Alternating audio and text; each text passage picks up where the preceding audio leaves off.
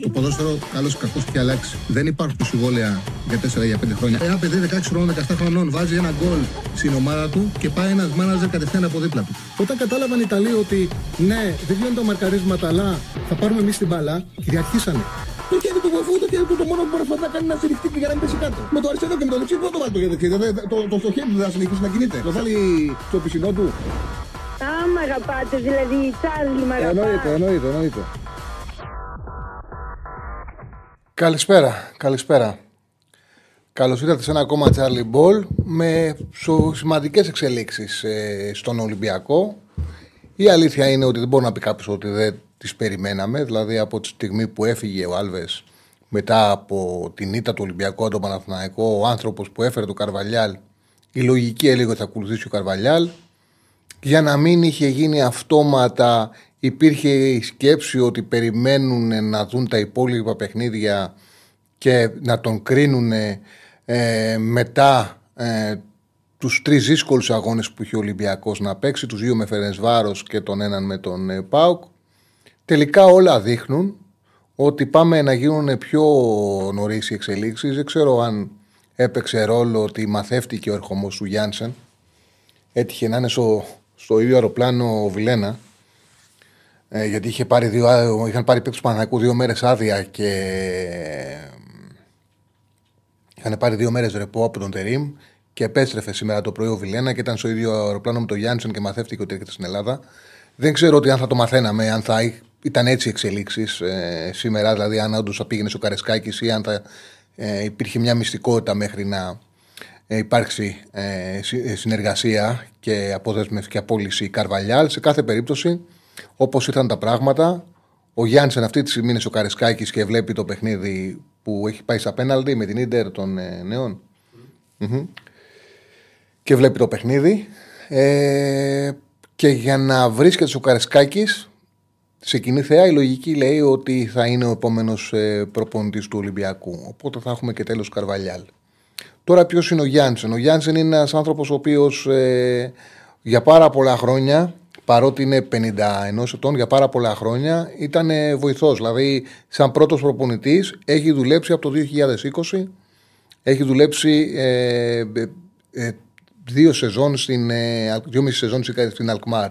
Αυτή είναι η πορεία του σαν πρώτος προπονητής. Ήταν βοηθός αρκετών προπονητών. Ήταν και στα Εμμυράτα, προπονητής νέων στην Χαντέμ. Ήταν βοηθός προπονητής στην Αλτζαζίρα το 98-99. Βοηθός προπονητής στην Αλαχάχτα, που είναι τώρα προπονητής ο Δόνη. Ήταν βοηθός το 99 με 2000. Από το 2000 μέχρι το 2009 ήταν υπεύθυνος ακαδημιών στην Φιτέσε. Από το 9 μέχρι το 2013 υπεύθυνος ακαδημιών στην Σπάτα Ρότερνταμ. Από το 2013 στο 2015 προπονητής στην Άντερ 19 στην Αϊνχόβεν. Προπονητής στην Άντερ 21 στην Αϊνχόβεν έγινε το 15 με 17. Έγινε μετά διευθυντής ακαδημιών στην Αϊνχόβεν από το 17 στο 18. Ε, και στη συνέχεια πήγε του ε, συνεργάτης βοηθός του Σούτερ του, στην Αλκμάρ που μετά πήγε στη Φέγενορ και κάνει μια πάρα πολύ καλή πορεία. Του έφτιαξε μια πολύ καλή ομάδα. Ε, δημιούργησε ο Σούτερ μια πάρα πολύ καλή ομάδα που την ανέλαβε τα προηγούμενα δυόμιση χρόνια ο Γιάνσεν ε, που φαίνεται να είναι ο επόμενος ε, προπονητής του Ολυμπιακού. Είναι πολύ πιθανό να είναι ένας άνθρωπος ο οποίος έχει ε, τεχνονοσία πάνω στο ποδόσφαιρο, αυτό είναι δεδομένο. Ε, έχει δουλέψει πάρα πολλές ακαδημίες, ε, σαν υπεύθυνο σε ομάδες ε, under 21, under 19. Το βιογραφικό του βέβαια ε, για την αποστολή που αναλαμβάνει δεν μπορεί κάποιος να πει ότι είναι γεμάτο. Δηλαδή δεν είναι ένας προπονητής όπου βλέπεις το βιογραφικό του και λες ότι ναι, είναι ο κατάλληλος για τον πάγκο του Ολυμπιακού από άποψη τριβής σε πρωταθλητισμό. Δεν υπάρχει κάτι τέτοιο. Η Αλκμαρ είναι ένα εύκολο μαγαζί στην Ολλανδία που δεν υπάρχει απέτηση να κάνει πρωταθλητισμό. Έφτασε βέβαια, να τα πούμε όλα, πέρσι ε, και έπαιξε ημιτελικό conference με την ε, West Camp που αποκλείστηκε. Αυτή είναι και η μεγαλύτερη του επιτυχία. Σαν προπονητής στην Αλκμαρ έπαιξε 110 παιχνίδια, είχε ρεκόρ 65-20-25 για το Ολλανδικό πρωτάθλημα με τέρματα 222-123. Ε, την ε, σεζόν 21-22 ε, τερμάτισε η πέμπτη θέση. Πέρσι τερμάτισε στη τέταρτη θέση. Και φέτος όταν ε, αποχώρησε από την Alkmaar την είχε στην τέταρτη θέση ε, του πρωταθλήματος. Ε, έχασε τη δουλειά του γιατί αποκλείστηκε στο conference ε, σε έναν όμιλο με την Άσον Βίλα και τη Λέγκια Βαρσοβία. Υπήρχε από την ε, διοίκηση ο στόχος ε, για να προχωρήσει ο ομάδα στο conference, αλλά δεν είναι μόνο και αυτό, μόνο αυτό. Έχασε και τα αποδητήρια μέσα στην ομάδα και τη σχέση του με τον κόσμο της ομάδας. Δηλαδή, ε, κάπου η τελευταία του χρονιά δεν ήταν καλή όσον αφορά τις επαφές με τους ποδοσφαιριστές και αυτό τον οδήγησε στην αποχώρηση από την ομάδα. Κλασικός Ολλανδός που παίζει ε, το 4-3-3 κυρίως ε, με μια λογική να υπάρχει ανάπτυξη από τα άκρα. Φυσικά ακολουθεί το σύγχρονο ποδόσφαιρο και ζητάει πολλά ανεβάσματα από τους μπακ και στην Αλκμαρ ο Παυλίδης είχε έναν ρόλο μαξιλαριούς στην κορφή της επίθεσης, αλλά εντάξει, δεν έχει και πάρα πολλές δουλειέ ώστε να ξέρουμε ότι αυτή είναι η φιλοσοφία του ή προσαρμόσει στις συνθήκες της ομάδας και στις ανάγκες του κάθε παίκτη που είχε. Δηλαδή, ένας προπονητή που έχει πάρα πολλές δουλειέ. Τι μου γράφεις, Φανέ μου; Λοιπόν, ο Ολυμπιακός στα πέναλτι νίκησε ε, την ντερ 6-5. Κέρδισε ο Ολυμπιακός για την ε, Youth League στα πέναλτι. Χρειαζόμαστε like, όπως μου γράφει και ο Στέφανος. Βοηθάτε την εκπομπή, ανεβαίνει ο αλγόριθμος και μας βλέπουν περισσότεροι. Έτσι αποκτήσαμε και φίλο από την Τουρκία. Από, απόδειξη ότι σας λέμε αλήθεια ότι συμβαίνει αυτό. Λοιπόν, κάντε subscribe, εγγραφή στο κανάλι μας, κάντε like στην εκπομπή, τα έχουμε ανάγκη. Και σε λίγο δεν θα ρίξω να ανοίξω γραμμές, γιατί νομίζω ότι υπάρχουν εξελίξεις που θέλετε κι εσείς να παρέμβετε, θέλετε να πείτε την άποψή σας. Είναι πραγματικότητα ότι ο Ολυμπιακός ότι ο Ολυμπιακός για φέτος ακολουθεί πάλι τον περσινό δρόμο. Πέρσι μέχρι, από το ξεκίνημα μέχρι το τέλος τη σεζόν έκατσα στον πάγκο του τέσσερις οπονητές. Ξεκίνησε ο Μάρτινς, ακολούθησε ο Κορμπεράν, έφυγε ο Κορμπεράν τέλης Σεπτέμβρη, ανέλαβε ο Μίτσελ, έφυγε ο Μίτσελ και πήγε με προπονητή playoff. Μετά την πρώτη αγωνιστική του playoff, πήγε με ανεγκό. Φέτος δεν αποκλείεται να υπάρξει βελτίωση και να μείνει στους τρεις προπονητές. Χωρίς βέβαια να μπορεί κανένας να αποκλείσει με τη φορά που έχει πάρει ο Ολυμπιακός φέτος να πάμε πάλι στους τέσσερις. Ε, ξεκίνησε με το Μαρτίνες, σε μια λογική ότι καταλάβαμε το περσινό λάθος, παίρνουμε τεχνικό διευθυντή, επιλογές τεχνικού διευθυντή και προπονητή και ε, με κορδόν, ο κορδόν επέλεξε τον προπονητή, επιλέξαμε τους ποδοσφαιριστές, προχωράμε. Δεν κρατήθηκε αυτό. Πάρα πολύ γρήγορα έφυγε ο Μαρτίνες. Ανέλαβε ο Καρβαλιάλ, πορτογαλικό μοντέλο, με, με τον Άλβες τεχνικό διευθυντή. Εμένα μου κάνει εντύπωση, εγώ το λέγα και την προηγούμενη εβδομάδα, απορούσα με τις μεταγραφικέ επιλογές. Απορούσα πώς γίνεται ο Ολυμπιακός να κάνει 9 μεταγραφέ τον Ιανουάριο, οι 8 να είναι από την αγορά του τεχνικού διευθυντή και του Καρβαλιάλ. Οι 6 δεν έχει ξαναγίνει ποτέ σε καμία ομάδα. Εγώ δεν θυμάμαι. Αν κάποιος ξέρει κάτι ανάλογο, ας μου το πει για να το έχω και. για να το έχω στις σημειώσεις μου να το χρησιμοποιώ. Αν υπάρχει ομάδα που έκανε μεταγραφική περίοδο του Ιανουαρίου, αλλά ακόμα και του καλοκαιριού, αν έκανες ο προπονητή έξι μεταγραφές ποδοσφαιριστές που έχουν δουλέψει μαζί του, να μου το στείλει, παιδιά, γιατί δεν το ξέρω. Είναι απίστευτο, είναι απίστευτο, αλλά η διοίκηση του Ολυμπιακού και του Καρβαλιάλ που φεύγει, του έκανε τον Ιανουάριο, από τις 9 μεταγραφές, οι 6 είναι παίκτες που έχουν δουλέψει μαζί του. Ο ο Μάρτιν στη Sporting. Το Ναβάρο τον είχε στην Μπράγκα. Το Τζικίνιο τον, τον είχε λίγους μήνες βασικό στην Μπράγκα. Το Νόρτα τον είχε στην Μπράγκα. Ε, το Καμπράλ τον είχε και αυτόν στη Sporting. Όλους τους παίκτες πέρασαν την Μπράγκα. Και το Καρμό, όλους, και το Καρμό τον είχε, τον είχε στην Μπράγκα.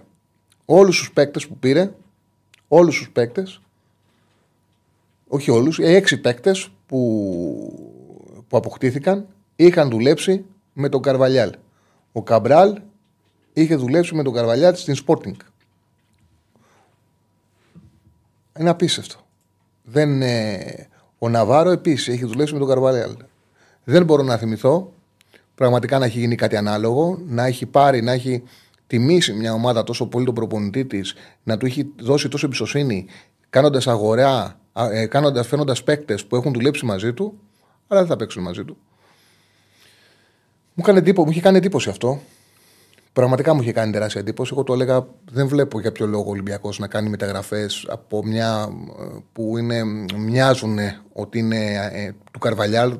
Δεν βλέπω ένα έργο που να αξίζει να στηριχτεί ο προπονητής ή, ή δεν βλέπω μια πραγματικότητα που με κάνει να πιστεύω ότι θα μείνει και του χρόνου ο Καρβαλιάλ ώστε να έχει λογική ο Ολυμπιακός να φέρνει παίκτες δικούς του. Συνέβη αυτό, ο Καρβαλιάλ έφυγε, OK. Okay. Αναλαμβάνει τώρα ένας τελείως διαφορετικός προπονητής, ο Γιάνσεν, δεν μπορώ να πω, δεν έχω αν θα πιάσει ή όχι, δεν έχω πραγματικά ε, τόσο. Δεν έχουμε τόσο μεγάλη εικόνα από τη δουλειά του. Είναι ένας προπονητής που ανέλαβε την Αλκμάρ, μια ομάδα χωρίς πίεση στην Ολλανδία, από πολύ καλό προπονητή που ήταν βοηθός του και την ήξερε, τον Εσούτερ, που η δουλειά του ε, στην Αλκμάρ τον πήγε στη Φέγενορ, που και εκεί πάει εκπληκτικά. Ε, πήρε μια δεμένη ομάδα, την έβγαλε Τέταρτη-Πέμπτη, έπαιξε ωραίο ποδόσφαιρο, πήγανε πέρσι μέχρι τα τελικά της conference. Ε, στην Conference League. Τη φετινή χρονιά, από ό,τι έμαθα από ανθρώπους που παρακολουθούν το Ολλανδικό ποδόσφαιρο, έχασε τα αποδετήρια και γι' αυτό το λόγο αποχώρησε. Αυτός ήταν κύριος λόγος αποχώρησής του. Αυτό είναι, δηλαδή δεν μπορώ να. Είναι ένας άνθρωπος ο οποίος βέβαια σε εκπληκτικές ακαδημίες, σε πολύ καλά προπονητικά κέντρα, έχει διατελέσει και υπεύθυνος ακαδημιών και ο, ε, στην Άντερ και ομάδα έχει πάρει και την Άντερ 19 και Άντερ 21 σαν προπονητής. Είναι όμως αυτό. Δηλαδή δεν υπάρχει κάτι γεμάτο να μπορούμε να κάνουμε μια σοβαρή αξιολόγηση και να πούμε ότι αυτός ο προπονητής θα πετύχει ή όχι στον Ολυμπιακό ή δεν είναι και τόσο σκληρές οι δουλειές που έχει πάρει ώστε να μπορούμε να πούμε ότι θα αντέξει αυτό το οποίο χρειάζεται και το ελληνικό ποδόσφαιρο, αλλά πόσο μάλλον ο Ολυμπιακός. Ασφαλώς, εγώ λέω πάντα ότι ο προπονητής είναι σαν το λαχείο. Δεν ξέρεις ποτέ θα κουμπώσει ή όχι με μια ομάδα. Για μένα, ένα πολύ μεγάλο παράδειγμα είναι παλιότεροι μπορεί να μην είναι στην ιστορία από κάποιους που βλέπουν το ποδόσφαιρο επιδερμικά ότι η ομάδα που πήρε τα πρωταθλήματα που κάνει τις πορείες με το Ρότσα ήταν ομάδα του Όσιμ. Στην πραγματικότητα, όποιος ασχολούταν εις βάθος, ο Ρότσα είχε αλλάξει πάρα πολλά πράγματα. Είχε καθιερώσει τον Μπορέλη, είχε βάλει αμυντικό χαφ από δεξιμπάκ τον Οπουσολάκη, είχε καθιερώσει τον Γεωργιάδη του Σάβα δεξιμπάκ, έβγαλε τον Γεωργιάδη του Χαραλάμπους από δεκάρι, τον είχε βάλει εξτρέμ, καθιέρωσε τον Δόνι δεξί εξτρέμ, είχε αλλάξει όλο, όλο το Παναθηναϊκό. Κάποιοι λέγανε ότι ήταν ομάδα του Όσιμ. Αυτά ήταν κομικά, αλλά θέλω να πω ότι Μπορείς να έχεις τον Ήβιτσα Όσιμ και να αποτυχάνει και να μην μπορεί να πάρει πρωτάθλημα και να παίρνεις τον, ε, τον Ρότσα, όπου η προηγούμενη του δουλειά ήταν που είχε απολυθεί από τον Λυσιακό και είχε πάρει θέση στους Αργάνης και με τον Ρότσα να πάρει τα πάντα και να κάνει μια μαδάρα. Γιατί έκανε μια μαδάρα το, το Ρότσα. Και να φτάσει στους τέσσερις Ευρώπης. Δεν ξέρεις ποτέ τι θα γίνει με πώς θα κουμπώσει ο προπονητής. Ο προπονητής είναι ελαχείο. Παρ' όλα αυτά, είναι αλήθεια ότι εδώ έχουμε ένα βιογραφικό το οποίο δεν μπορείς να μιλήσεις με ασφάλεια για το τι θα δούμε. Δεν μπορείς ναι, να μιλήσεις με ασφάλεια ότι θα δούμε. Έχουμε βάλει πόλη Σέφανε. Είμαστε πάντα μαζί με τον Σέφανο Συναδεινό. Το πρώτο μας πόλη αφορά αυτόν που φεύγει και να μαζέψουμε ψήφους και μετά, μόλις έχουμε ένα ξεκάθαρο αποτέλεσμα, να βάλουμε και για αυτόν που έρχεται. Δηλαδή, ποια είναι η άποψή σας για την επιλογή Γιάνσεν. Ε, αν έφυγε οριστικό Καρβαλιά, δεν έχει ανακοινωθεί η απόλυσή του, αλλά ήρθε ο Γιάννη για να συζητήσει. Είναι στο, ε, στο Καρεσκάκι, αν δεν θέλανε. Κοιτάξτε να δείτε. Ε, ο Γιάννη ε, ήταν στο ξαναλέω συνήθεια πτήση με το Βιλένα. Οπότε μαθεύτηκε ότι έρχεται στην Ελλάδα. Αν θέλανε όμως να το κρατήσουν κρυφό τη συζητήση, γιατί δεν είχαν αποφασίσει τι θα κάνουν, δεν θα πήγαινε να εμφανιστεί, δεν θα εμφανιζόταν σήμερα. Ε, το γεγονός ότι εμφανίστηκε και είναι στο παιχνίδι K19 δείχνει ότι το πιο πιθανό είναι να έχουμε τέλος άμεσα Καρβαλιάλ και την πρόσληψή του. Αυτό είναι το πιο πιθανό. Δεν έχει αυτή τη στιγμή πάντως ε, ανακοινωθεί, δεν υπάρχουν ανακοινώσεις. Αυτό που βγαίνει, ε, 57 να καλά σου έκανε και έφυγε 43 που έπρεπε να μείνει; Ναι. 57% συμφωνούν με την πιθανή απόλυση ε, Καρβαλιάλ, 43% ε, διαφωνεί. Ο Βιλένα είχε, είχε πάρει άδεια Παναθηναϊκός δύο μέρες, είχε πάει στην Ολλανδία. Ο Παναθηναϊκός είχε άδεια. Και Δευτέρα και Τρίτη ο Τερήμ έδωσε άδεια το δίμερο να ξεκουραστεί η ομάδα και είχε προπόνηση σήμερα το μεσημέρι.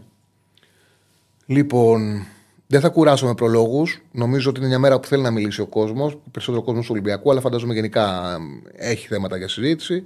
2-10-20. Εμείς ετοιμάζαμε ε, διαφορετικά πράγματα για σήμερα, αλλά νομίζω ότι η επικαιρότητα μας κάνει να το πάμε για αύριο. Δηλαδή την, ε, μια ανάλυση με αριθμούς που θέλαμε να κάνουμε στο πρωτάθλημα και την είχαμε ετοιμάσει, το σταματήσαμε και λέμε το, το κοιτά, κάνουμε για αύριο να δούμε πώς θα είναι εξελίξεις. Γιατί θεωρώ ότι σήμερα είναι μέρα που δεν γίνεται να μην αφιερωθεί στον Ολυμπιακό και δεν γίνεται να μην αφήσουμε τον κόσμο να μιλήσει. Όταν έχουμε γραμμές, μου λέει Στέφανε, 2-10-22-05-4-4-4. Ο φίλος λέει: Όταν έρθει η ώρα, θα ήθελα να πει συγγνώμη σου για το πώς πρέπει να κατέβει ο, ο Λουτσέσκου στο μάτι με την ΑΕΚ. Ε, αυτό θα το κάνουμε την Παρασκευή. Την Παρασκευή θα κάνουμε ανάλυση του ΠΑΟΚΑΕΚ, οπότε θα είναι η εκπομπή αφιερωμένη όπως κάνουμε πάντα στο ντέρμπι. Στο διάστημα που κάνω εγώ την ανάλυσή μου θα μιλήσουμε με, για το ΑΕΚ ΠΑΟΚ. Για το ΠΑΟΚΑΕΚ. Το ΠΑΟΚΑΕΚ. Πάμε στον κόσμο, πάμε στον κόσμο. 2-10-22-05 444 το τηλεφωνικό μας κέντρο. Χαίρετε. Καλησπέρα. Καλησπέρα. Καλησπέρα, φίλε. Το μηχανάκι, μάλλον σήμερα θέλω να μιλήσουμε Ολυμπιακό, για Ολυμπιακό. Έλα, μηχανάκι, πάμε να μιλήσουμε για Ολυμπιακό.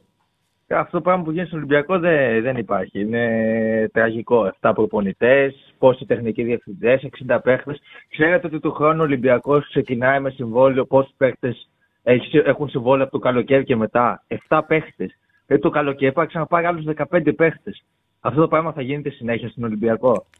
Συν ότι έχω ακούσει ότι υπάρχει πρόβλημα με τον financial fair play. Δεν γίνεται να αγοράζει συνέχεια ε, παίχτες, να αγοράζει, να δίνει λεφτά σε δανεικούς, να τους διώχνει, να παίρνει προπονητές, να τους απολύει, να τους αποζημιώνει και ούτω καθεξής. Ε, δεν θα χτιστεί ομάδα έτσι.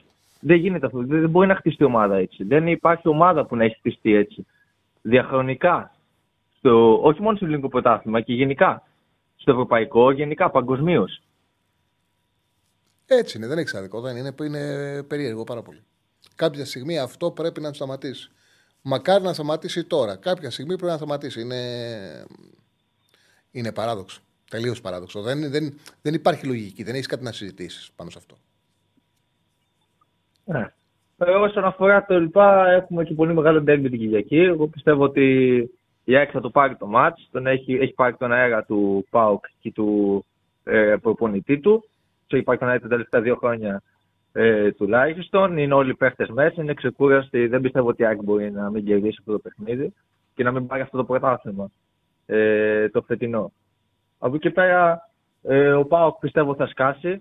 Ε, ναι, μεν τώρα παίζει πολύ καλό ποδόσφαιρο, αλλά δεν έχει παίξει τα ζώρικα μάτς, έχει Ευρώπη, έχει Κύπρο, έχει τώρα 4 σε σε 10 μέρες, δεν έχει ξαναγίνει αυτό ε, για καμία ομάδα. Δεν πιστεύω ότι θα αντέξει ότι έχει όλους τους παίκτες που λένε 15, 16, 20 παίκτες που μπορούν να παίξουν όλοι, να αλλάζουν. Ε. Αυτό το έχει μόνο η ΑΕΚ ε, για μένα.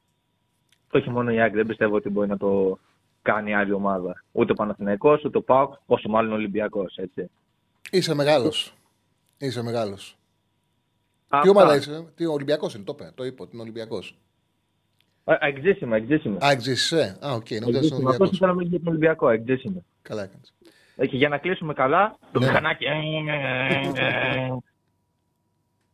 Σε ευχαριστώ, ρε φίλε, ευχαριστώ πολύ. Εμένα, εγώ το έχω ξαναπεί, ότι ο Ολυμπιακός για να πετύχει πρέπει να λειτουργήσει ρεαλιστικά νιώθω ότι δεν μπορεί να το κάνει η διοίκησή του. Αυτό νιώθω. Θα πρέπει να αποδειχτεί ότι είναι πίσω από τον ανταγωνισμό στο ελληνικό πρωτάθλημα, όσο και αν είναι περίεργο για Ολυμπιακό, και ότι θέλει χρόνο για να επιστρέψει η κορυφή. Όταν θα πάρει ένα προπονητή και θα του δώσει χρόνο και η επιλογή θα είναι ασφαλής και σίγουρη του προπονητή, μπορεί να είναι αυτός ο Γιάνσεν. Εγώ δεν κρίνω ότι ο Γιάνσεν δεν κάνει, δεν μπορώ να το ξέρω. Ένας άνθρωπος ο οποίος έχει δουλέψει σε τόσα προπονητικά κέντρα μπορεί να ξέρει να κάνει καλή δουλειά που και να μαζέψει και να φτιάξει μια ομάδα. Δεν μπορώ να το αποκλείσω. Υπάρχουν πάρα πολλοί προπονητές οι οποίοι ήταν τεχνοκράτες, ε, έχουν γνώση από το πώς δουλεύουν οι μεγάλες ομάδες και γίνανε κάπου πρώτοι και πέτυχαν. Μπορεί να συμβαίνει αυτό με τον Γιάντσεν. Όμως είμαι σίγουρος ότι για να πετύχει ένας προπονητής στον Ολυμπιακό αυτή τη στιγμή θα πρέπει να τον βγάλεις από το βάρος πρέπει να κερδίσεις την Πάτη Κυριακή. Αν, πάει ο, αν ο Γιάνντσεν έρχεται για να πάρει το πρωτάθλημα, το καλοκαίρι ο Ολυμπιακός θα πάρει άλλον προπονητή και δεν αποκλείεται και να μην βγάλει και τη χρονιά. Είναι σίγουρο. Αν ο, στον Ολυμπιακό επέλεξαν τον Γιάνντσεν γιατί ξέρουν ότι μπορεί αυτός ο άνθρωπος να κάνει καλή δουλειά στο προπονητικό κέντρο και θέλουν την ομάδα της επόμενης χρονιάς, τότε ο Γιάνντσεν δεν αποκλείεται να μακροημερεύσει και να αφήσει το στίγμα του. Πάμε στον επόμενο. Χαίρετε. Καλησπέρα. Καλησπέρα, φίλε. Καλησπέρα, φίλε μου. Γεια σου, Τσάρλι. Νίκος, λέγομαι με το Ηράκλειο. Έχουμε ξαναμιλήσει παραδικά για τον Όφη κατά κύριο λόγο. Έλα, φίλε. Ε, Παναθηναϊκός είμαι εγώ ουσιαστικά, απλά έχουμε και τον Όφη εδώ στο ηρακλειο Ε, αρχικά, μισό λεπτό, ναι, ήθελα να πω για τον Παναθηναϊκό ότι βλέπω από τη στιγμή που δεν είναι το Μαξίμο. Δεν ακούγεσαι καθαρά. Πρέπει κάπου να μείνεις σταθερός. Τώρα με ακούς; Ναι, ναι, ναι. Ε, με παίρνει τηλέφωνο από πάνω γι' αυτό. OK, okay, OK. Okay. Ε, όσο αφορά τον Παναθηναϊκό... Δεν είναι καθόλου καλή η σύνδεσή μας, φίλε. Προσπάθησε να μείνεις κάπου σταθερός να κάνουμε μια τελευταία προσπάθεια. Για πες τώρα. Μια χαρά είσαι, πάμε. Πάει τώρα. Ναι, ναι. Λοιπόν, η μεταγραφή που θεωρώ ότι πρέπει να πετύχεις στο Παναθηναϊκό είναι αυτή του Ούγκο. Από τη στιγμή που ο Παναθηναϊκός θεωρεί κατά κύριο λόγο τον Αράο Στόπερ, πίσω από τον Μπέρντ δεν υπάρχει κάποιος άλλος παίκτης. Οπότε για να πούμε ότι υπάρχει και ένα rotation, υπάρχει να ξεκουράσει παίκτε, θεωρητικά ο Ούγκο πρέπει να βγει για να μπορεί ο Αράο να είναι στο 6. Αν και θεωρώ ότι είναι καλύτερα στα Στόπερ, ας πούμε. Νομίζω ότι αν ο Παναθηναϊκός είχε πάρει το Μαξίμοβιτς στο 6, θα είχε καθαρίσει και θα μένει ο Αράο Στόπερ και δεν θα είχε κανένα πρόβλημα. Τώρα που δεν, δεν έχει πάρει. ο Αράο, όχι απλά θα είχε καθαρίσει. Ναι, ναι, ναι. Τώρα που δεν έχει πάρει το Μαξίμοβιτς και έχει τον Πέρεθ, ε, θα πρέπει να βγει ο Ούγκο γιατί είναι η μόνη λύση αριστερού στόπερ. Έχεις πολύ δίκιο και θεωρώ ότι ό,τι και να γίνει τον Αράο θα τον βλέπουμε και στόπερ και εξάρι. Νομίζω όμως ότι πάει η χρονιά ναι. γιατί έχει δέσει το Αράο Γετβάη και είναι πολύ σημαντικό να έχει καλή αμυντική λειτουργία ο Παναθηναϊκός, όλες οι ομάδες, γιατί πάμε σε δύσκολο πρόγραμμα. Ε, πιστεύω θα δούμε περισσότερο τον Αράο στα στόπερ. Αυτή είναι η εκτίμηση δική μου. Ναι. Να πω και κάτι για τον ολυμπιακο Είναι λίγο επικίνδυνο αυτό που κάνει τώρα. Φοβάμαι ότι μπορεί να γίνει κάτι στυλ Κορμπεράν, ο οποίος ήταν ένας φέρελπης προπονητής, ήταν να τον κάψει. Γιατί όταν κιόλας βγαίνει και ο αντιπρόεδρος και σου λέει ότι αν δεν υπήρχαν διαιτησίε, Χουάνκαρ και τέτοιοι θα είμαστε στο συν 5, δημιουργούν λίγο ένα τέτοιο κλίμα ότι έρχεται ο καινούριο προπονητής για να πάρει το πρωτάθλημα. Έτσι όπως το βλέπω εγώ.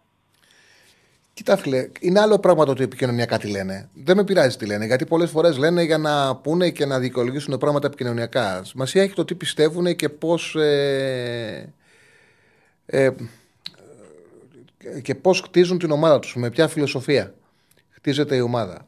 Αυτό ε... απλά είναι επικίνδυνο, ρε παιδί μου. Δηλαδή, ναι, ναι, καταλαβαίνω. Θα ήταν αντίστοιχα αν έρχονταν ο Αλμέιδα στην ΑΕΚ, ας πούμε, και δεν έπιανε δουλειά το καλοκαίρι, αλλά έπιανε μεσού τη σεζόν. Μπορεί να, ήταν, να μην είχαμε τον Αλμέιδα, ας πούμε. Μα, Κατάλαβες. Μα γι' αυτό το λόγο ακριβώς είπα χτες ότι εγώ θεωρώ ότι ο προπονητής που θα επιλεγεί δεν θα πρέπει να κάτσει κατευθείαν στον πάγκο.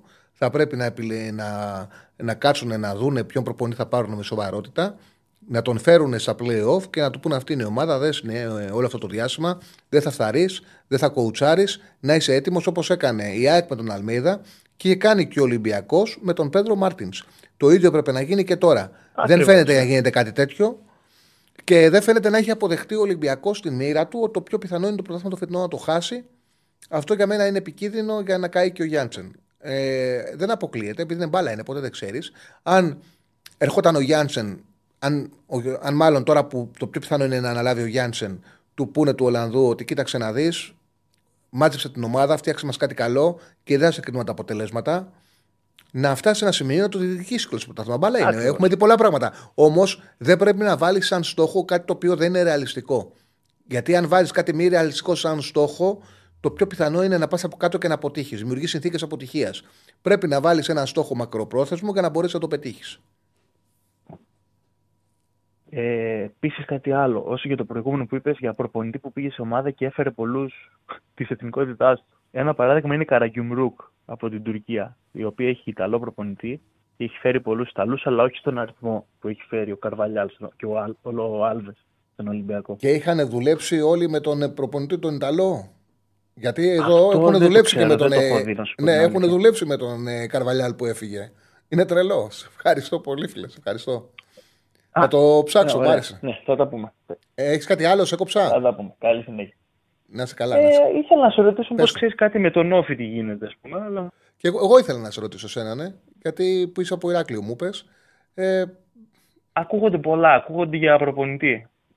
Και το, το όνομα που ακούγεται πολύ, που δεν ακούγεται μάλλον και θεωρώ ότι πιστε... ταιριάζει πολύ είναι ο Αναστασίου και δεν το ακούω καθόλου. Ο Ανασ... με τον Αναστασίου θα εξασφαλίσει ότι δεν πρόκειται Τέλος να πάντων. πέσεις με τον Αναστασίου. Και εξασ- Γιατί το ξέρει το Εννοεί, πρωτάθλημα. απλά ακούω, ακούω Παπαδόπουλο, ας πούμε, Ναι. που είναι στην Εθνική Νέων και έχει εργαστεί παλιά στον Όφη, αλλά τέλος πάντων. Είχε περάσει και είχε Θα φύγει δούμε. Αν λόγω μας του, κάτι θα σε επεισοδίου, ξαναπάρω. λόγω του επεισοδίου που είχε γίνει με τον γενικό αρχηγό του Πανετολικού που τον είχε χτυπήσει, τον ε, Κουτσοσπύρο, Ναι, ναι, ναι. τον Κουτσοσπύρο και γι' αυτό το λόγο είχε αποχωρήσει. Θα δούμε. Δεν Πάντως θυμάμαι. είναι σίγουρο ότι το αργότερο, το αργότερο τη Δευτέρα, μετά το μάτς με τον Ολυμπιακό, ο Πέπε Μέλ θα έχει αποχωρήσει. Πιθανότατα δεν αποχωρεί γιατί τον αφήνουν να φάει και τέσσερα στο Καρεσκάκης. Πιθανότατα. Σου λέει μην τον αλλάξουμε, να πάμε εκεί. Αυτό, ναι, και μην φέρεις κάποιον καινούριο κυμπατήσει με τον Ολυμπιακό. Ναι, ναι. Όπως έγινε και με τον Νταμπράουσκας που τον αφήσαν να πάει στη λεωφόρο και μετά το διώξαν. Όταν το είχαν αποφασίσει. Σε ευχαριστώ πάρα πολύ, φίλε μου. Άκριβος. Να είσαι καλά. Να είσαι καλά. Πάμε στον επόμενο. Χαίρετε. Καλησπέρα, Τσάρλε. Καλησπέρα, φίλε. Ακούγομαι; Καθαρά. Δημήτρης από Θεσσαλονίκη ΠΑΟΚ. Έλα, Δημήτρη. Ε, εγώ θέλω να ξεκινήσω λίγο με το ντέρμπι της Κυριακής, ΠΑΟΚ ΑΕΚ. Να πούμε λίγο μερικά πράγματα, άμα γίνεται. Μμμ. Εγώ πιστεύω ότι θα, είναι- θα δούμε πολύ καλή μπάλα. Σε αυτό το μάτς κρίνονται πάρα πολλά και ας είναι ακόμα πολύ νωρίς. Δηλαδή με μια νίκη του ΠΑΟΚ, ο ΠΑΟΚ ξεφεύγει με πέντε βαθμούς και με αυτό το σύνολο πιστεύω που έχει ήδη μια αυτοπεποίθηση θα καταφέρει να κάνει και το κάτι παραπάνω μετέπειτα και στα υπόλοιπα ντέρμπι.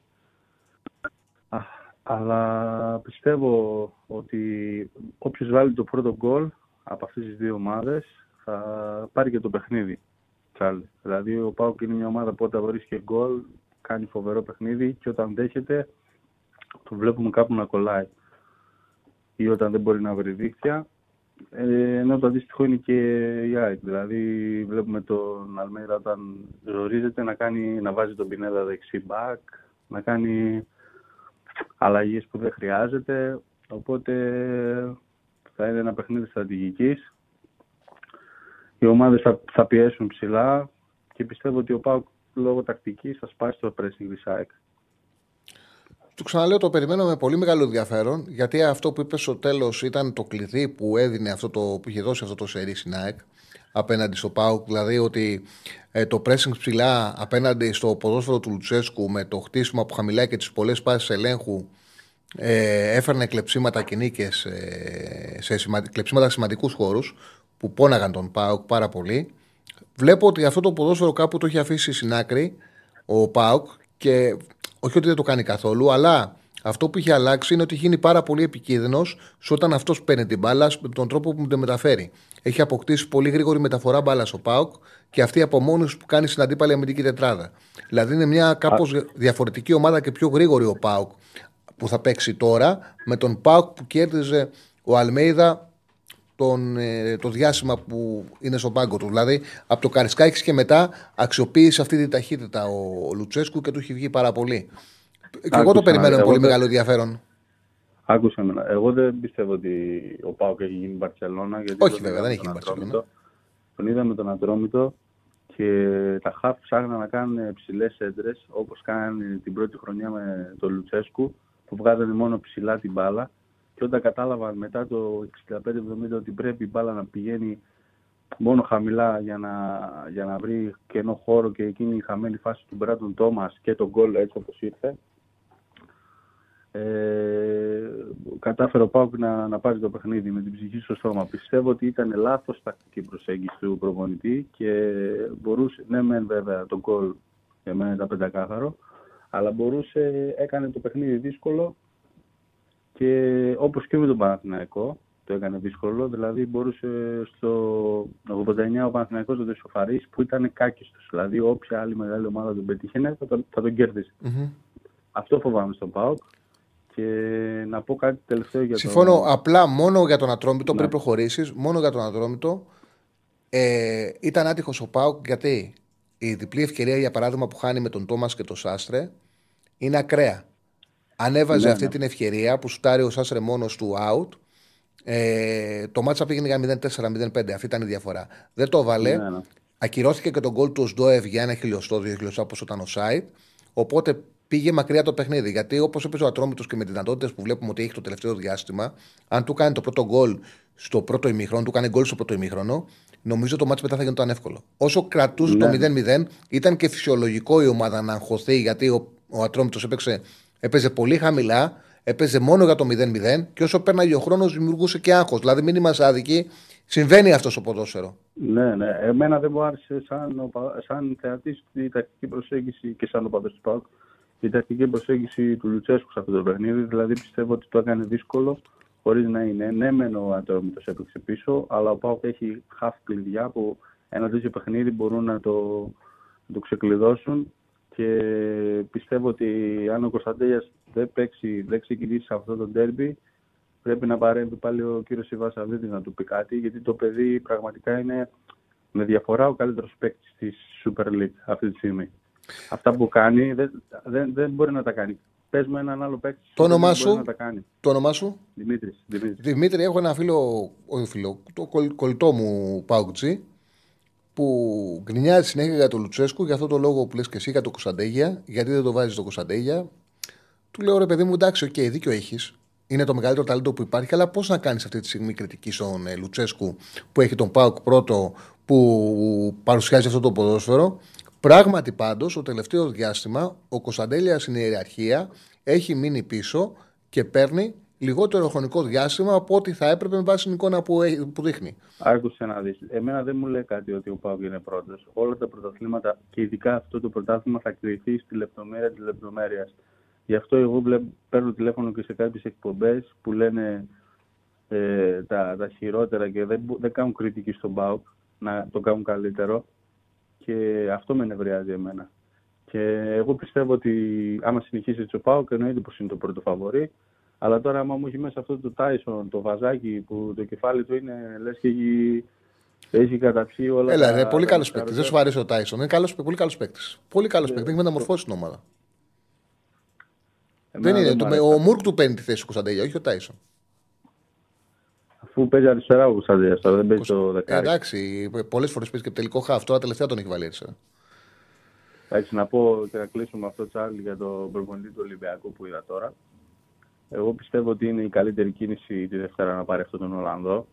Από ότι είδα, γιατί την Ακμάρ την κρατούσε καλά αυτός για αρκετό καιρό. Ο Καρβαλιά, αλλά το ποδόσφαιρο που παίζει είναι. Δεν ξέρω αν ο άνθρωπος αυτός έχει δει ποτέ του ποδόσφαιρο, αν το, το χαρτί προπονητικής που έχει είναι όντως αληθινό και δεν είναι ψεύτικο, γιατί αυτά που κάνει είναι να ξερνάς από τα μάτια. Είναι ποδόσφαιρο αυτό που παίζει. Δηλαδή, κατεβαίνει ο Ολυμπιακός μία μέρα παίζει μπάλα και την άλλη δεν βλέπετε. Πώς γίνεται αυτό, εξήγησε το μου. Σε ευχαριστώ πάρα πολύ, φίλε μου. Σε είστε ευχαριστώ καλά. πάρα πολύ. Ε, ποιο πόλο έχουμε για τον Ολυμπιακό; Ε, αυτό για την απομάκρυνση Καρβαλιάς. Ωραία. Πώς πήγε, πόσο πήγε να το αλλάξουμε; 57 ναι, 43 57-43. Οπότε πήρε 42%.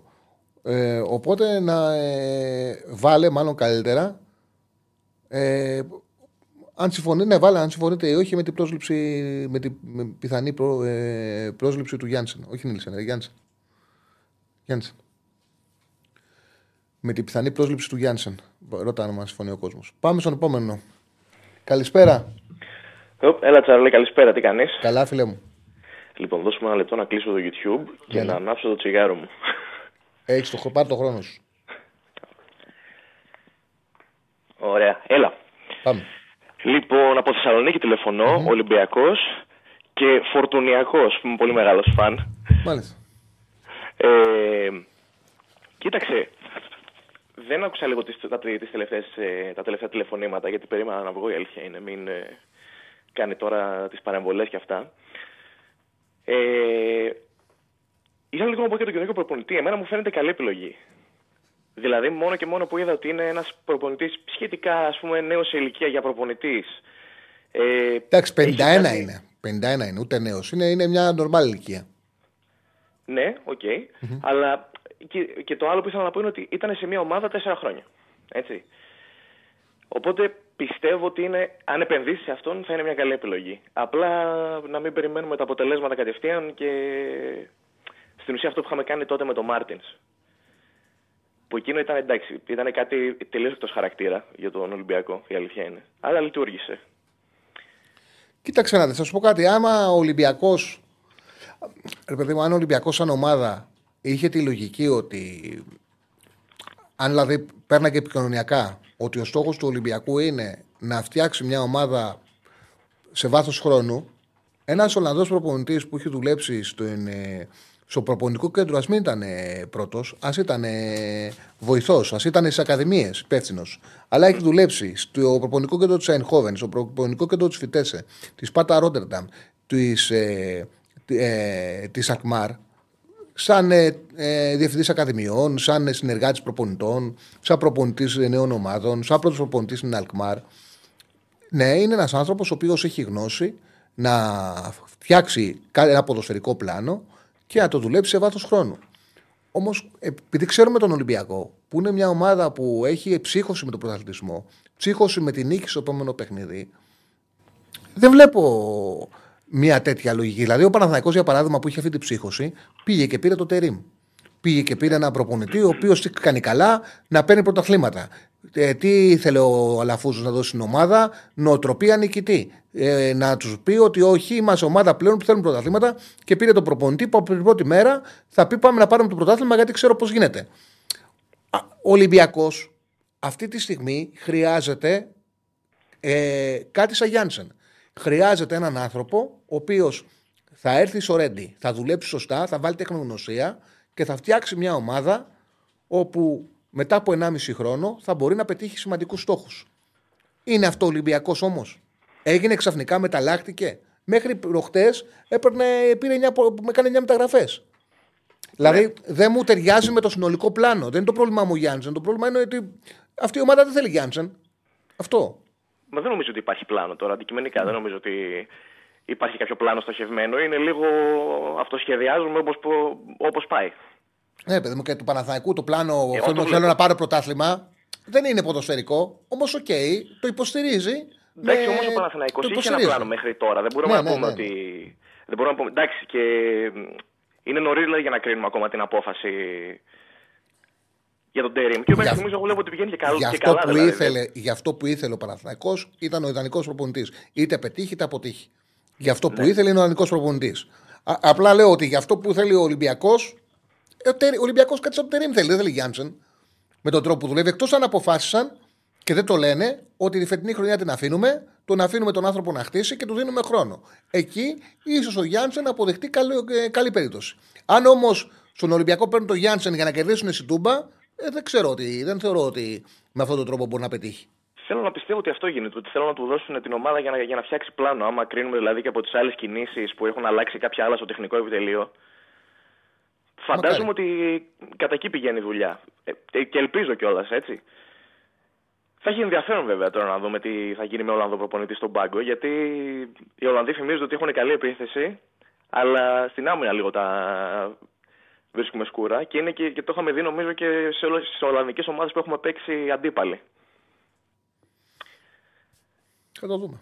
Οπότε θα έχει ενδιαφέρον. Πάντως πιστεύω ότι είναι μια καλή κίνηση και μακάρι να, να λειτουργήσει. Γιατί εμένα αυτό που μου είχε κάνει εντύπωση, το, νομίζω το έχουμε ξανασχολιάσει αυτό με τον, ε, με τον Μάρτινς, ότι την πρώτη χρονιά, άσχετα που δεν πήρε τίποτα, τον κρατήσανε, αλλά είχε δείξει σημάδια. Δηλαδή, την πρώτη χρονιά είχε παίξει πολύ καλό ποδόσφαιρο, θυμάμαι, ο Ολυμπιακός. Ήταν και η χρονιά με τη Μίλαν τότε.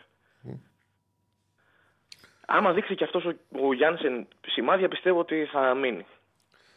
Μακάρι, τι να σου πω, θα δούμε. Θα δούμε, ρε φίλε. Σε ευχαριστώ πάρα πολύ. Να είσαι καλά.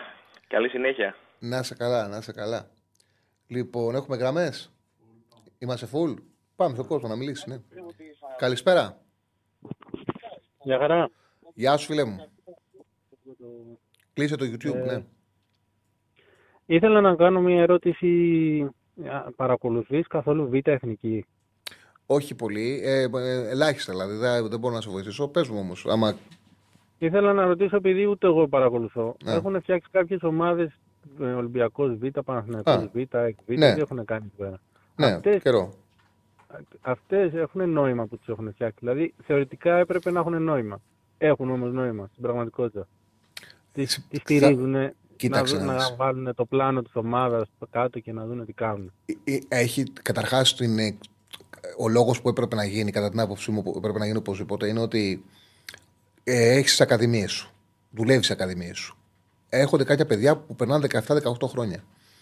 Μετά από εκεί, αυτοί οι παίκτες οι οποίοι ελάχιστοι μπορούν να πάνε στην πρώτη ομάδα, από την ομάδα χανόντουσαν. Δηλαδή, ο σύλλογος έβγαζε κάποιους ποδοσφαιριστές, τους οποίους δεν μπορούσε να τους αξιοποιήσει καθόλου, γιατί από όσους έβγαζε η φουρνιά, άντε κάθε φουρνιά να στέλνε έναν, το πολύ δύο στην πρώτη ομάδα. Σύμφωνο. Οπότε με την ε, ομάδα Β δίνεται δυνατότητα για καλύτερη αξιολόγηση. Δηλαδή να πάει ο παίκτης στην ομάδα Β και από εκεί και πέρα αυτοί οι οποίοι θα κάνουν διαφορά να μπορούν να περάσουν στην πρώτη ομάδα και να βοηθάνε το σύλλογο. Δηλαδή, Ναι, αλλά είναι, είναι Επιτρέψτε. μόνο για 18 χρονού.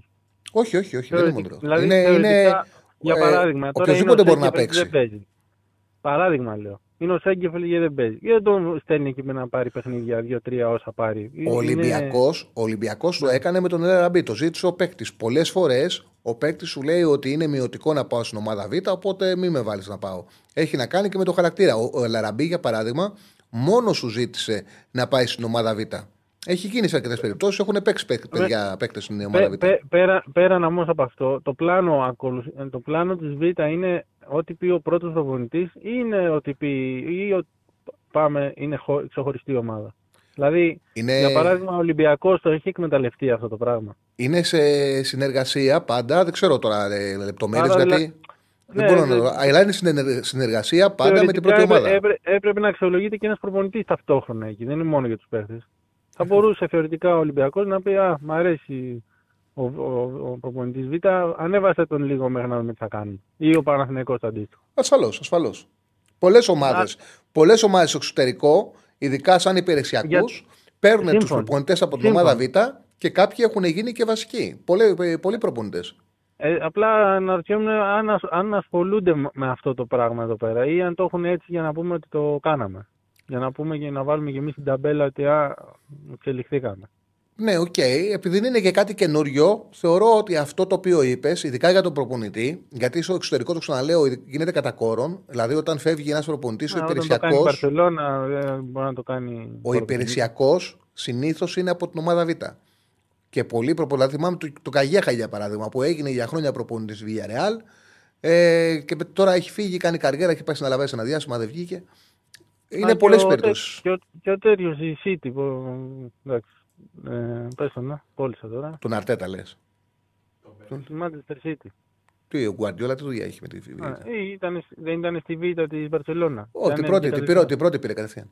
Κατευθείαν. Ναι. Α, οκ. Σε ευχαριστώ Ναι, πολύ. έγινε. Να είσαι καλά, για χαρά. Να είσαι καλά, να είσαι καλά. Λοιπόν, πάμε στον επόμενο. Καλησπέρα. Καλησπέρα Τσάρλι. Καλησπέρα, φίλε. Αντώνης ΑΕΚ, τι γίνεται; Καλά, Αντώνη. Έχουμε μιλήσει με καιρό. Ε, τρία θεματάκια έτσι ήθελα να σε πάρω να θίξουμε. Δεν ε, μπορείς να ακούσω την εκπομπή, δεν την ακούσω αργότερα λόγω δουλειάς. Ε, πρώτον ένα σχόλιο για τον Ολυμπιακό. Ούτε εγώ νομίζω ότι ο Καρβαλιάλ ε, μπορούσε, ή είχε, μπορούσε να δείξει κάτι διαφορετικό από αυτό που έδειχνε τώρα. Δεν νομίζω ότι μπορούσε να μείνει στον Ολυμπιακό για τον χρόνο, να σχεδιάσει κάτι άλλο. Μου έχουν γράψει πολλοί ότι ήταν ε, στην Μπαρσελόνα Β ο Γκουαρδιόλα. OK, OK, νόμιζα ότι είχε πάει κατευθείαν. Έγινε. Συνέχισε, φίλε. Ε, βέβαια, απ' την άλλη, δεν βλέπω κάτι από αυτά που έλεγες χθες στην επιλογή του προπονητή που μάλλον θα τον διαδεχθεί. Δηλαδή, δεν βλέπω κάποιο όνομα που θα μπορέσει να απορροφήσει κάποια κακά αποτελέσματα ή έχει κάποιο μακροχρόνιο σχέδιο ή εμπειρία για τον Ολυμπιακό. Αυτό που έχει σίγουρα ο Γιάννησεν είναι μια τεχνογνωσία, έχοντας δουλέψει σε τόσα καλά προπονητικά κέντρα. Έχει τη δυνατότητα να αξιολογήσει τους νέους παίκτες. Ακολουθεί μια ποδοσφαιρική φιλοσοφία. Συνήθως οι Ολλανδοί προπονητές, συνήθως λέω, ε, προσαρμόζουν τις ομάδες τους, δεν προσαρμόζονται στις ομάδες του. Στις ομάδες τους χτίζουν ομάδες, δεν εξαρτώνται από τους παίκτες. Συνήθως αυτό είναι οι Ολλανδοί προπονητές και αυτό θέλει χρόνο. Σε μια ομάδα που αλλάζει, εγώ Δεν μπορώ να καταλάβω και πώς έρχεται ο Γιάννης στον Ολυμπιακό, πώς έρχεται ένας προπονητής σε μια ομάδα όπου βλέπει ότι κάθε δύο-τρεις μήνες αλλάζει προπονητή. Δεν είναι και εύκολο. Τέλος πάντων, θα δούμε τι εγγύηση έχει πάρει. Θα καταλάβουμε στην πράξη. Εγώ περιμένω να ακούσουμε κάποια στιγμή και τον ε, Κοβάσεβιτς, γιατί είναι σημαντικό να τοποθετηθεί. Ε, να δούμε ποια είναι η νέα νοοτροπία στον Ολυμπιακό και με ποια λογική έχει αναλάβει τη θέση. Γιατί το ξαναλέω, αυτή τη στιγμή ο Ολυμπιακός δεν είναι μια ομάδα η οποία χρειάζεται ένα. Δεν λείπει στον Ολυμπιακό ένα εκπληκτικό ποδοσφαιρικό μυαλό που θα έρθει και θα δώσει τίτλους. Στον Ολυμπιακό λείπουν. Ε, ο Ολυμπιακός πρέπει να ξαναγίνει ομάδα. Πρέπει να ξαναποκτήσει φιλοσοφία συγκεκριμένη, χαρακτήρα στο γήπεδο, σταθερές, να βρει ηγεσία. Καταρχάς, όλα θα έρθει ο Γιάνσεν. Ε, οι παίκτες οι οποίοι ξέρουν από Ολυμπιακό και μπορεί να μιλήσει μαζί τους είναι ο Φορτούνης και ο Μασούρας που τελειώνουν τη συμβολία τους το καλοκαίρι. Ε, μπορεί να έχει νέες ιδέες και να φέρει μια τεχνογνωσία και να έρχεται από μια χώρα προηγμένη προπονητικά, αλλά δεν νομίζω ότι υπάρχει το ειδικό βάρος στο όνομά του για αυτό που θέλει ο Ολυμπιακός. Δικιά μου γνώμη, άποψη mm-hmm. βέβαια. Ωραία. Ε, τώρα για την ΑΕΚ να πω δύο πραγματάκια. Ε, πρώτον, νομίζω άμα ο Λιβάη Γκαρσία είναι σε θέση να παίξει 60-70 λεπτά κανονικά, δεν νομίζω να υπάρχει δίλημα στο ποιος πρέπει να παίξει από τους δύο. Τον είδαμε ακόμα και σε, με μειο, σε μια κακή κατάσταση που ήταν, έκανε 2-3 σπριντ στον Αστέρα και τους άφησε 15 μέτρα πίσω. Άσχετα, Εγώ αν ήμουν, άσχετα που τα έχασε μετά. Εγώ αν ήμουν Αλμέιδα, τον Γκαρσία μέχρι να ξεκινήσουν τα play-off. Δεν θα τον έβαζα ποτέ πάνω από 20 λεπτά για να τον έχω έτοιμο στα play-off. Δεν θα ρίσκαρα με τίποτα την χρησιμοποίηση του Γκαρσία στα play-off.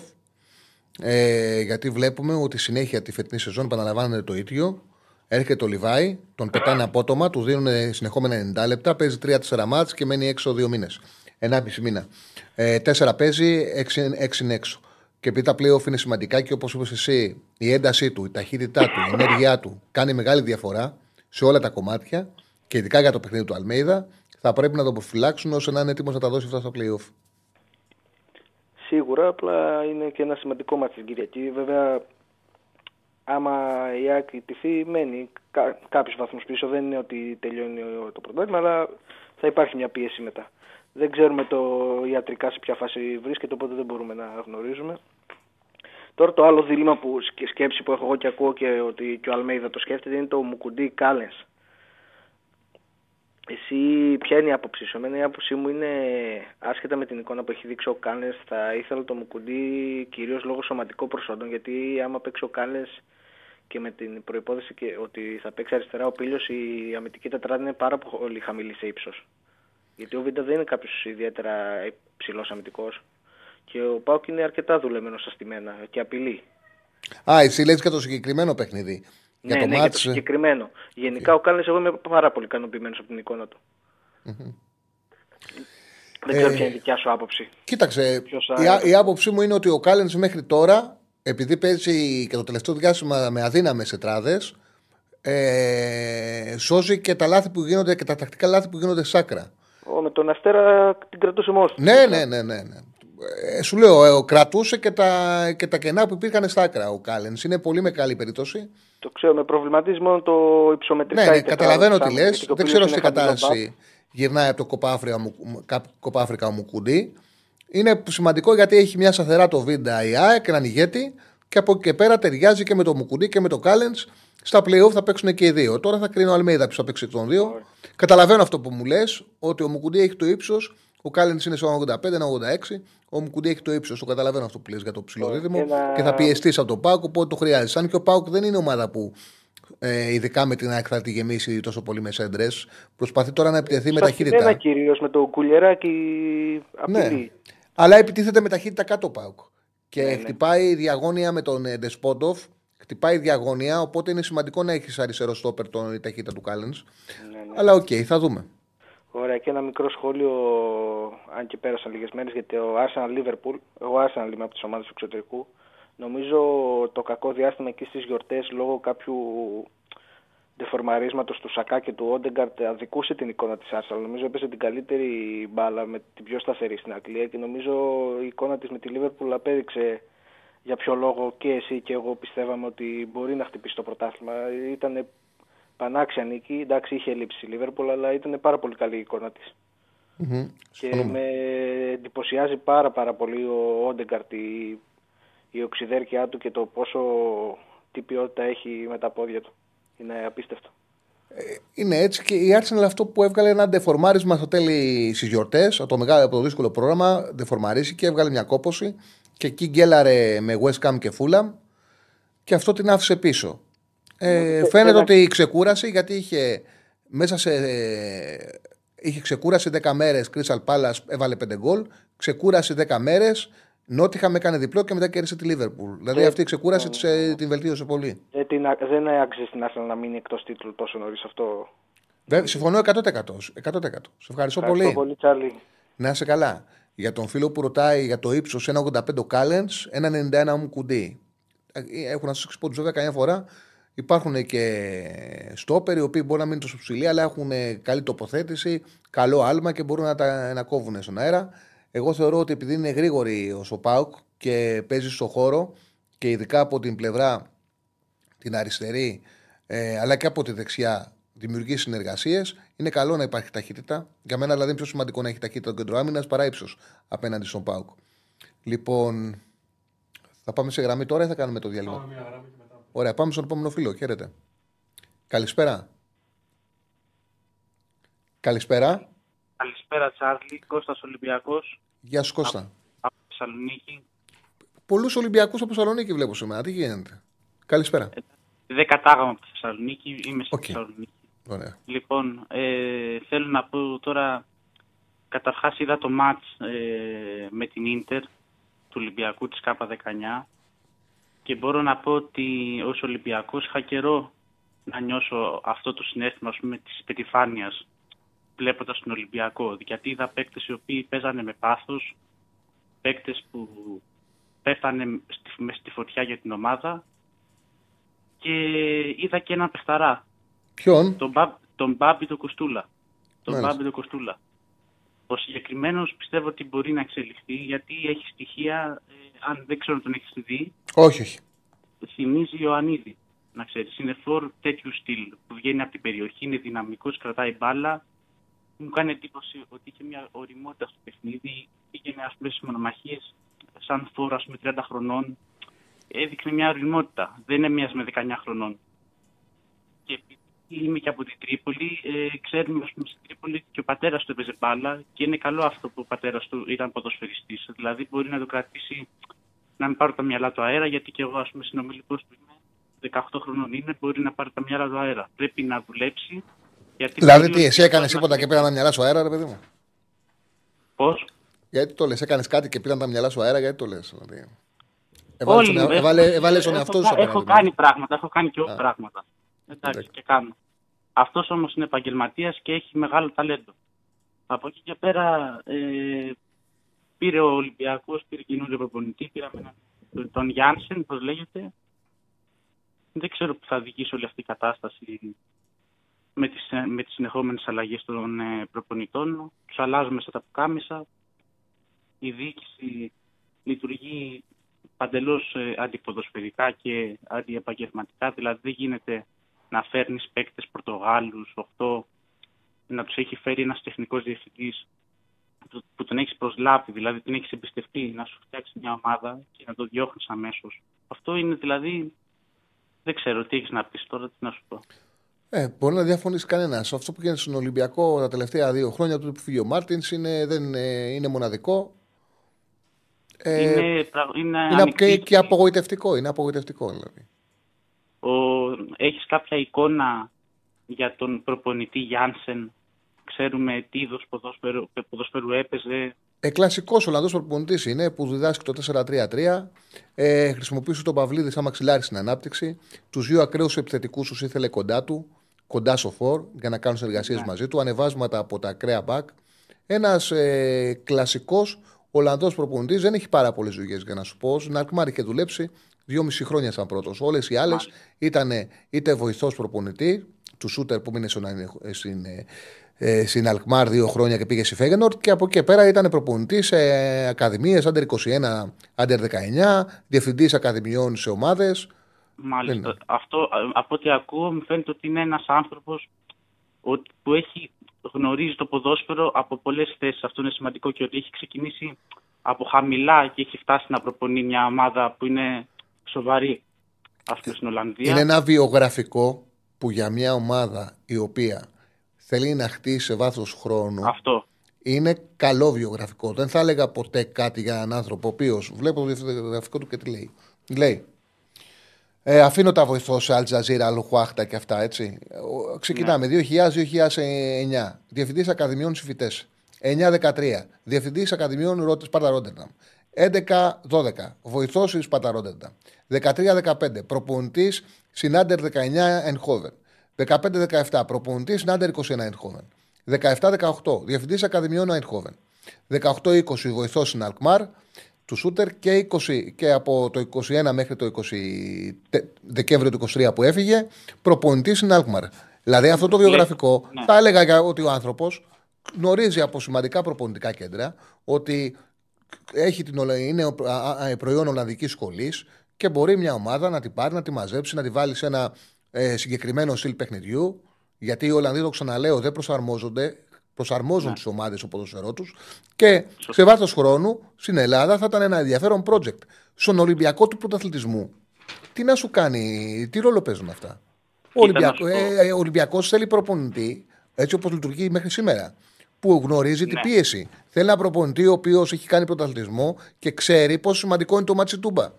Να πάει να το δώσει να διαχειριστεί το παιχνίδι, να το κοουτσάρει. Ε, ότι πόσο σημαντικό είναι να περάσουμε τη Φερεντσβάρος.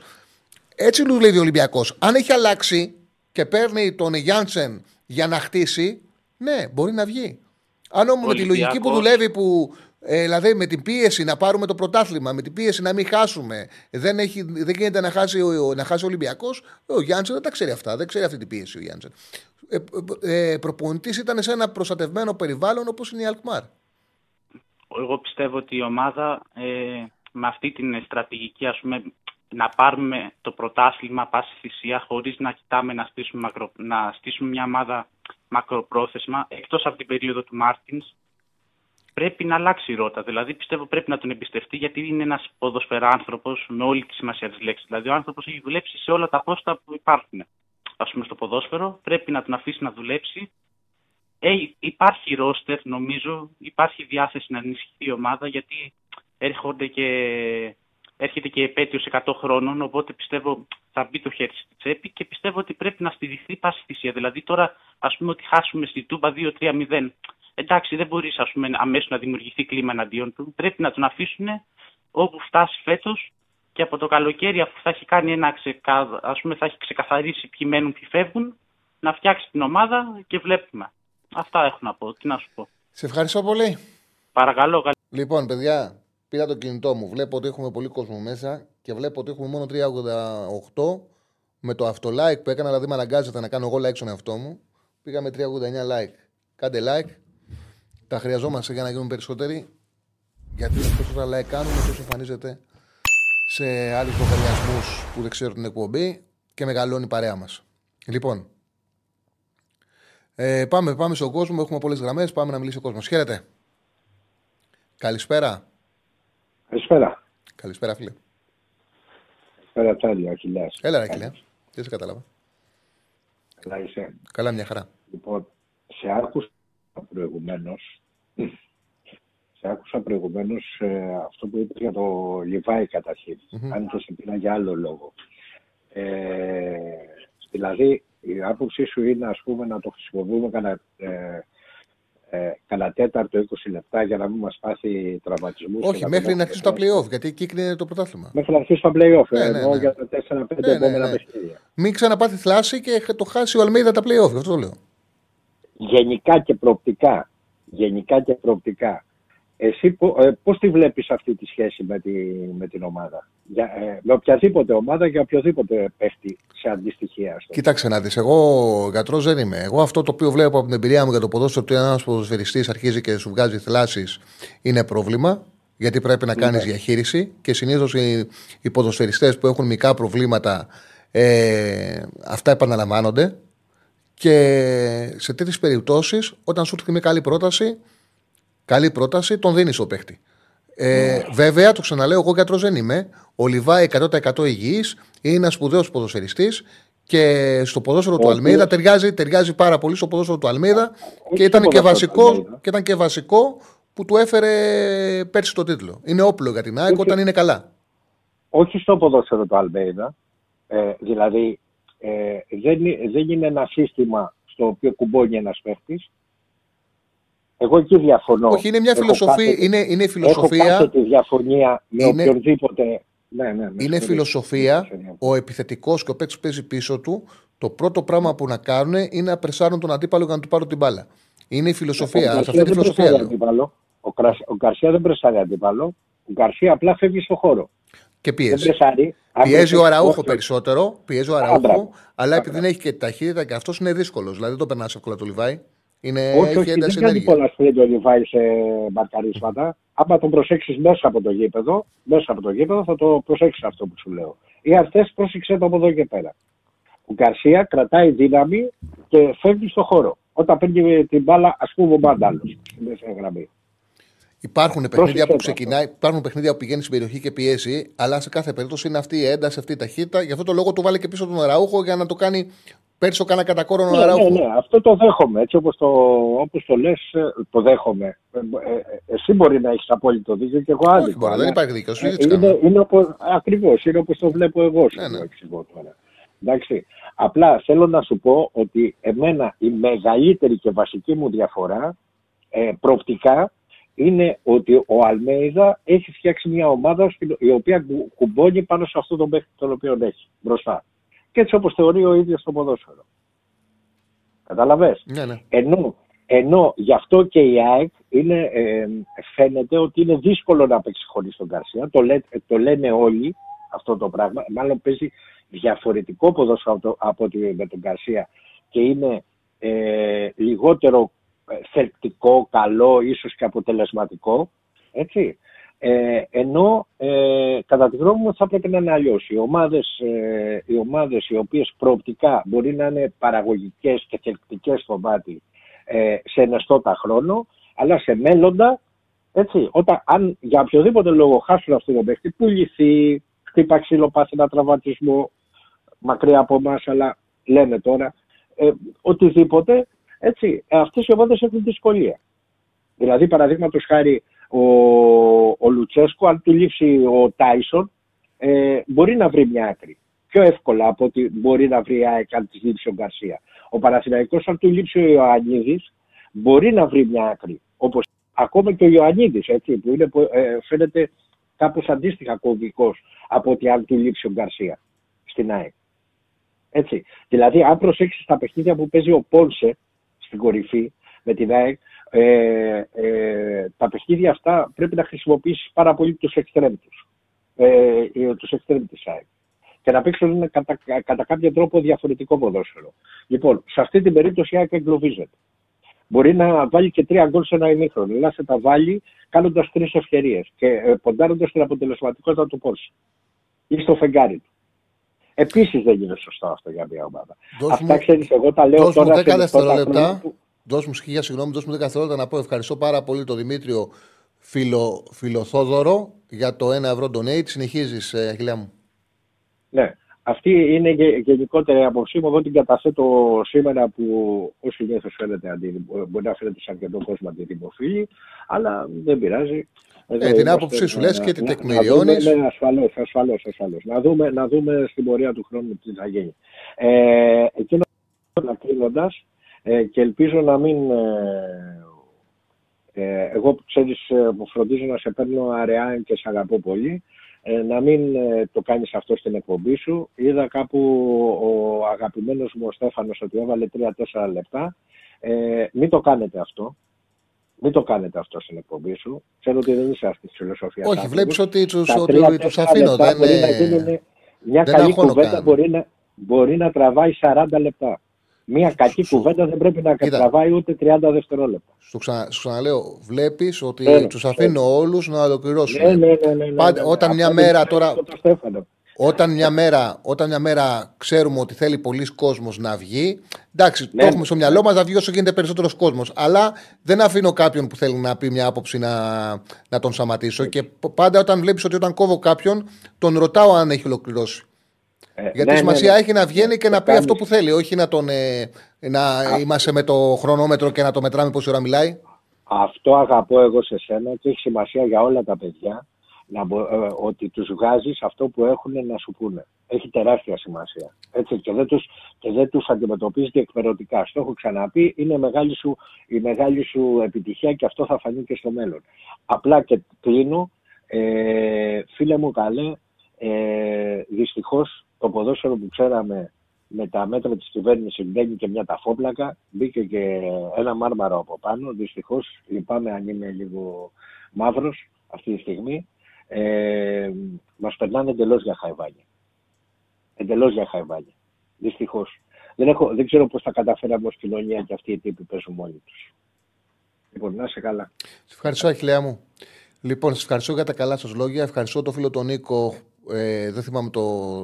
Είδα ότι είναι Πανιώνιος για τα πολύ καλά λόγια που λέει. Το φίλο που γράφει Kraftwerk και αυτόν, όλους για τα καλά σας λόγια. Ο Άλμπερ Κότσακ είναι πάλι στην παρέα μας. μιλάει, λέει, για τον Γιάννησεν από την Αλκμάρ. Μάλιστα. Ε, χαίρετε, πάμε στον επόμενο. Σε λέει θείο του. Τι, Σε αποκαλεί θείο του. θείο του εμένα, ναι. Έτσι λέει. Και το πρωί στις μουτσάτσο που μπήκε έλεγε Πού είναι ο θείος μου, Where is my uncle; Τι λέει, ρε; Τι θείος, εγώ θείος. Εγώ με, ε, εγώ με τεκνό, τι θείος. Α, τα έχω πάρει τώρα. Δεν τον θέλω. Δεν τον θέλω. Άκου τι είπε. ρε. Λοιπόν, Θα τον μπανάραω. ούτε να το βλέπω δεν θέλω. Πάμε στον επόμενο. Άκου θείος. μου. Θείος μου είπε. ρε. Γεια μου. Χαίρετε. Γεια Σαρλί. Καλησπέρα. Στέφανος από Θεσσαλονίκη. Έλα, εσύ, Βανάρα. Έλα, πάω κάρα μου. Καλή Να είσαι Τσάρλι αρρώστησα πάλι. Τι είναι αυτό το πράγμα μέσα σε 10 μέρες δύο φορές. Μμμ. Τουλάχιστον να κερδίσουμε πάλι, όπως κερδίσαμε τον Παναθηναϊκό που ήμουν πάλι άρρωστος. Για να δούμε. Ε, ναι, λοιπόν, Τσάρλι δεν ήταν να πάρω σήμερα γιατί είμαι με το ζόρι βλέπω, αλλά δεν μπορώ. Βγήκε ο Παουκτζής ε, πρώτος πρώτος, δεύτερος βγήκε και με εκνεύρισε. Ε, πραγματικά. Ε, γιατί, θα σου πω γιατί.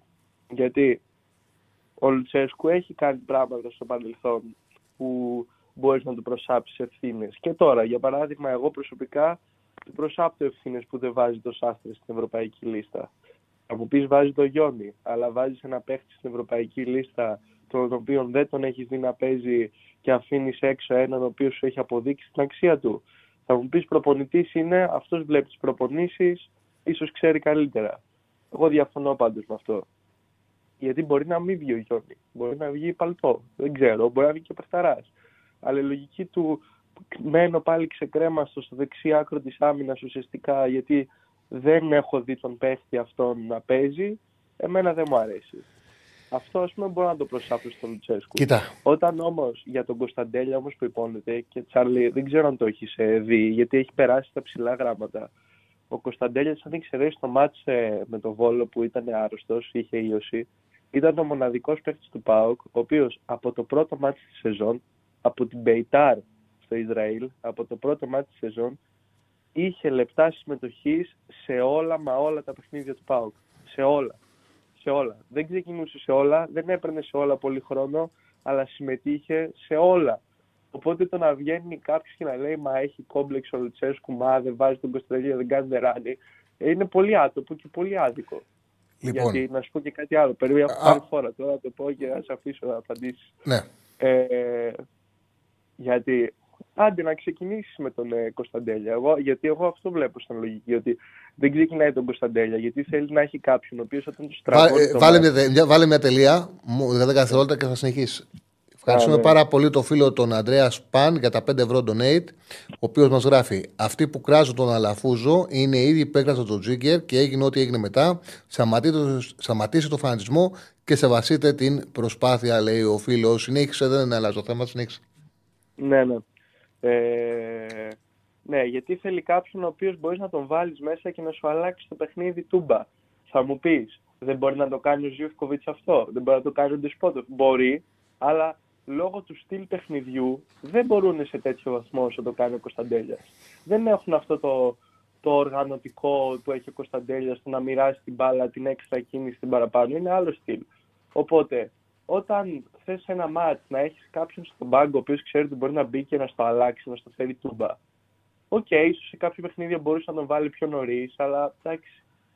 Ποιο θα βάλεις, δηλαδή, άμα ξεκινήσεις τον Κωνσταντέλια και το ματς δεν σου πάει καλά, θα βάλεις τον Μουργκ και να αλλάξει το ματς. Ωραία. Ε, βάλει μια, βάλει μια τελεία τώρα να σου απαντήσω. Ναι, βάζω μια τελεία. Ναι. Ε, καταλαβαίνω αυτό που λες και είναι σημαντικό. Το γεγονός ότι έχει πάρει πάρα πολλά παιχνίδια ο Κωνσταντέλια, δηλαδή έχει πάρει το χρόνο του. Επίσης, δεν γίνεται κάποιος να κάνει κριτική στο Λουτσέσκου, γιατί είναι εύκολο σε οποιοδήποτε προπονητή να βρεις πράγματα που διαφωνείς. Δεν γίνεται να μην βρεις. Όμως, το να βρεις καλύτερο προπονητή από τον Λουτσέσκου αυτή τη στιγμή στον ΠΑΟΚ. Ναι, αυτή τη στιγμή το να βρεις καλύτερο προπονητή από τον Λουτσέσκου στον ΠΑΟΚ είναι δύσκολο. Απ' την άλλη, η αλήθεια είναι ότι το τελευταίο διάστημα ο Κωνσταντέλιας παίρνει στα σημαντικά παιχνίδια λιγότερο λεπτά από ό,τι θα έπρεπε. Με βάση την ποιότητά του. Παίρνει λίγο χρόνο. Και δεν είναι 16-17 χρονών. Και είναι ένας παίκτης που ναι, όποτε μπαίνει κάνει τη διαφορά. Δηλαδή έχει πάει πολύ πίσω στο χρόνο που παίζει. Είναι μια πραγματικότητα. Δεν κρίνεται γι' αυτό ο Λουτσέσκου και ο Πάουκ είναι πάνω από οποιοδήποτε παίκτη. Όμως είναι κάτι το οποίο συμβαίνει. Και το παράδειγμα που μου, μου έδωσες, αν ήταν έτσι, όλες οι ομάδες θα βάζαν τον καλό παίκτη από τον πάγκο. Δεν θα βάζαν τον καλό παίκτη βασικό για να μπορεί να σου αλλάξει το, ε, να σου, να σου αλλάξει το momentum στο δεύτερο ημίχρονο. Το λέγανε και τον Ιωαννίδη που βάζε ο Γιωβάνοβιτς τον Σπόραρ μέχρι το Σεπτέμβριο και έμπαινε ο Ιωαννίδης και παίρνει τα παιχνίδια. Και λέγανε είναι game changer. Δεν μπορεί από το ξεκίνημα. Κάτι σαν χλαμάρες. Το θυμάσαι; Δεν είναι έτσι. Ο καλός πρέπει να παίζει βασικός. Από εκεί και πέρα ο Λουτσέσκο έχει τους λόγους του. Είναι πιο συντηρητικός σαν προπονητής. Πάντα θέλει να παίρνει κάτι στην αποφασή του. Υπάρχει αυτό σαν μια πραγματικότητα συζητήσιμη, το ότι αργεί να βάζει το Κωνσταντέγια. Όμως πάνω απ' όλα είναι η ομάδα και μετά το ταλέντο που έχει ο Πάουκ. Και ο Λουτσέσκου τον Πάουκ το πάει υπέροχα και αυτή τη στιγμή κάνει έναν. Ε, κάνει ρε παιδί μια τεράστια προσπάθεια για να, το, για να πάρει το πρωτάθλημα. Και φαίνεται ότι μπορεί να το φτάσει μέχρι τέλου. Θα δούμε. Και όχι μόνο το πρωτάθλημα, ε, και το ε, κύπελο και το conference. Ναι, ναι. Απλά ξέρεις γιατί εκνευρίζομαι, Τσάλ, γιατί και εγώ στο παρελθόν έχω κάνει κριτική στον Μπάουκ και στον τρόπο που έχει λειτουργήσει και ούτω καθεξής, γιατί έχουμε περάσει και μαύρα χρόνια. Και θα ξανακάνεις, μωρέ. Ναι, απλά μου φαίνεται ότι ε, ε, λες και ψάχνανε ας πούμε αφορμές να προσάψουν πράγματα στο Λουτσέσκου και τώρα που δεν έχουν κάτι να του προσάψουν ε, ψάχνουν το παραμικρό και δεν λέω να μην γίνεται κριτική, προφανώς να γίνεται κριτική, είναι και θετική η κριτική. Απλά πολλές φορές θεωρώ ότι είναι πολύ άτοπη. Δηλαδή, τώρα και να το συνδυάσω με τον Ολυμπιακό, ας πούμε. Ο Ολυμπιακός τι κάνει τώρα, προσπαθεί ουσιαστικά να κάνει μέσα σε εισαγωγικά αυτό που έκανε πέρσι, που εν τέλει πήρε την τρίτη θέση, την οποία βάσει τις εικόνες που είχε θα μπορούσε και να μην την πάρει. Αν είχε κερδίσει δηλαδή ο Πάουξ στην Τούμπα στο τελευταίο μάτι των play-off, που αν θυμάμαι καλά ήταν και καλύτερος, σαν μικρή σημασία έχει, θα είχε βγει τρίτος ο Πάο και θα είχε πάει αυτό σε Europa League. Ε, και άμα είχε πάρει και το κύπελο που η Άκη έπαιζε με 10, θα είχε πάλι πάλι Europa League. Οπότε τότε το Λουτσέσκου με, την, με τη λογική που έχει ο Ολυμπιακός με τους προπονητές, θα μπορούσε να τον είχε διώξει. Θα μπορούσε να του είχε λύσει το συμβόλαιο. Θα μπορούσε να του είχε πει ότι ξέρεις κάτι, είχες δύο ευκαιρίες να με πας Europa League και τις έχασες και τις δύο. Οπότε αυτή η λογική που κάνει ο Ολυμπιακός ή που φαίνεται να κάνει ο Ολυμπιακός τώρα ότι θέλει να φέρει ένα προπονητή να μαζέψει τα σημάδια στο τελευταία στιγμή. Ε, το είδαμε και πέρσι, που εν τέλει τα κατάφερε γιατί πήγε Europa League, αλλά είδαμε ότι δεν κατέληξε κάπου όλο αυτό και ξανακάνει ένα κύκλο. Οπότε εγώ συμφωνώ απόλυτα σε αυτό που έχεις πει εσύ, ότι καλύτερα να έβρισκε ένα προπονητή να τον διάλεγε ο τεχνικός διευθυντής, κάποιος υπεύθυνος τέλος πάντων, να μην τον πάρει τώρα να τον φύρει και να ξεκινήσει το project από το καλοκαίρι.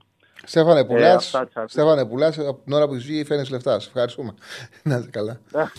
Θα μιλάω κι άλλα, με. Γεια σου, φίλε μου. καλά, καλή συνέχεια. Κάτι like, παιδιά. Να είσαι καλά, φίλε. Ευχαριστούμε πολύ τον φίλο που υπογράφησε Κρέταν 1976 για τα 5 ευρώ donate. Σε ευχαριστούμε, Τσάρλι, για την παρέα και τις ψαγμένε αναλύσεις που μας γράφει. Σε ευχαριστούμε εμείς, φίλε, πάρα πολύ. Για τον φίλο που είχε πει πριν, που δώσε το προηγούμενο donate και είχε πει ότι είναι ίδιοι. Οι εποχές είναι διαφορετικές. Ε, σίγουρα τότε και η οικογένεια είχε κάνει, είχε κάνει λάθη για τον Παναθηναϊκό. Ασφαλώς και ο κόσμος το παρατράβηξε, πίστηκε βέβαια από, γιατί υπήρχε, υπήρχε τότε όταν έγινε όλη αυτή η ιστορία, υπήρξαν κάποιοι επιχειρηματίες, πολύ δυνατοί, που έπεισαν τον κόσμο ότι θα φέρουν την αλλαγή και ότι θα κάνουν τον Παναθηναϊκό ένα τεράστιο σύλλογο, τότε είναι μια, είναι μια πάρα πολύ μεγάλη ιστορία που δεν έχει νόημα να την συζητήσουμε. Η αλήθεια είναι ότι κάποια στιγμή άλλαξαν οικονομικά δεδομένα και βάλαν πάρα πολλά λεφτά και με τα νέα οικονομικά δεδομένα λόγω της κρίσης ε, δεν είχαν καταφέρει να πάρουν τίποτα και αποφάσισαν να αποχωρήσουν από την ομάδα. Είναι μεγάλη κουβέντα, την έχουμε κάνει πάρα πολλές φορές.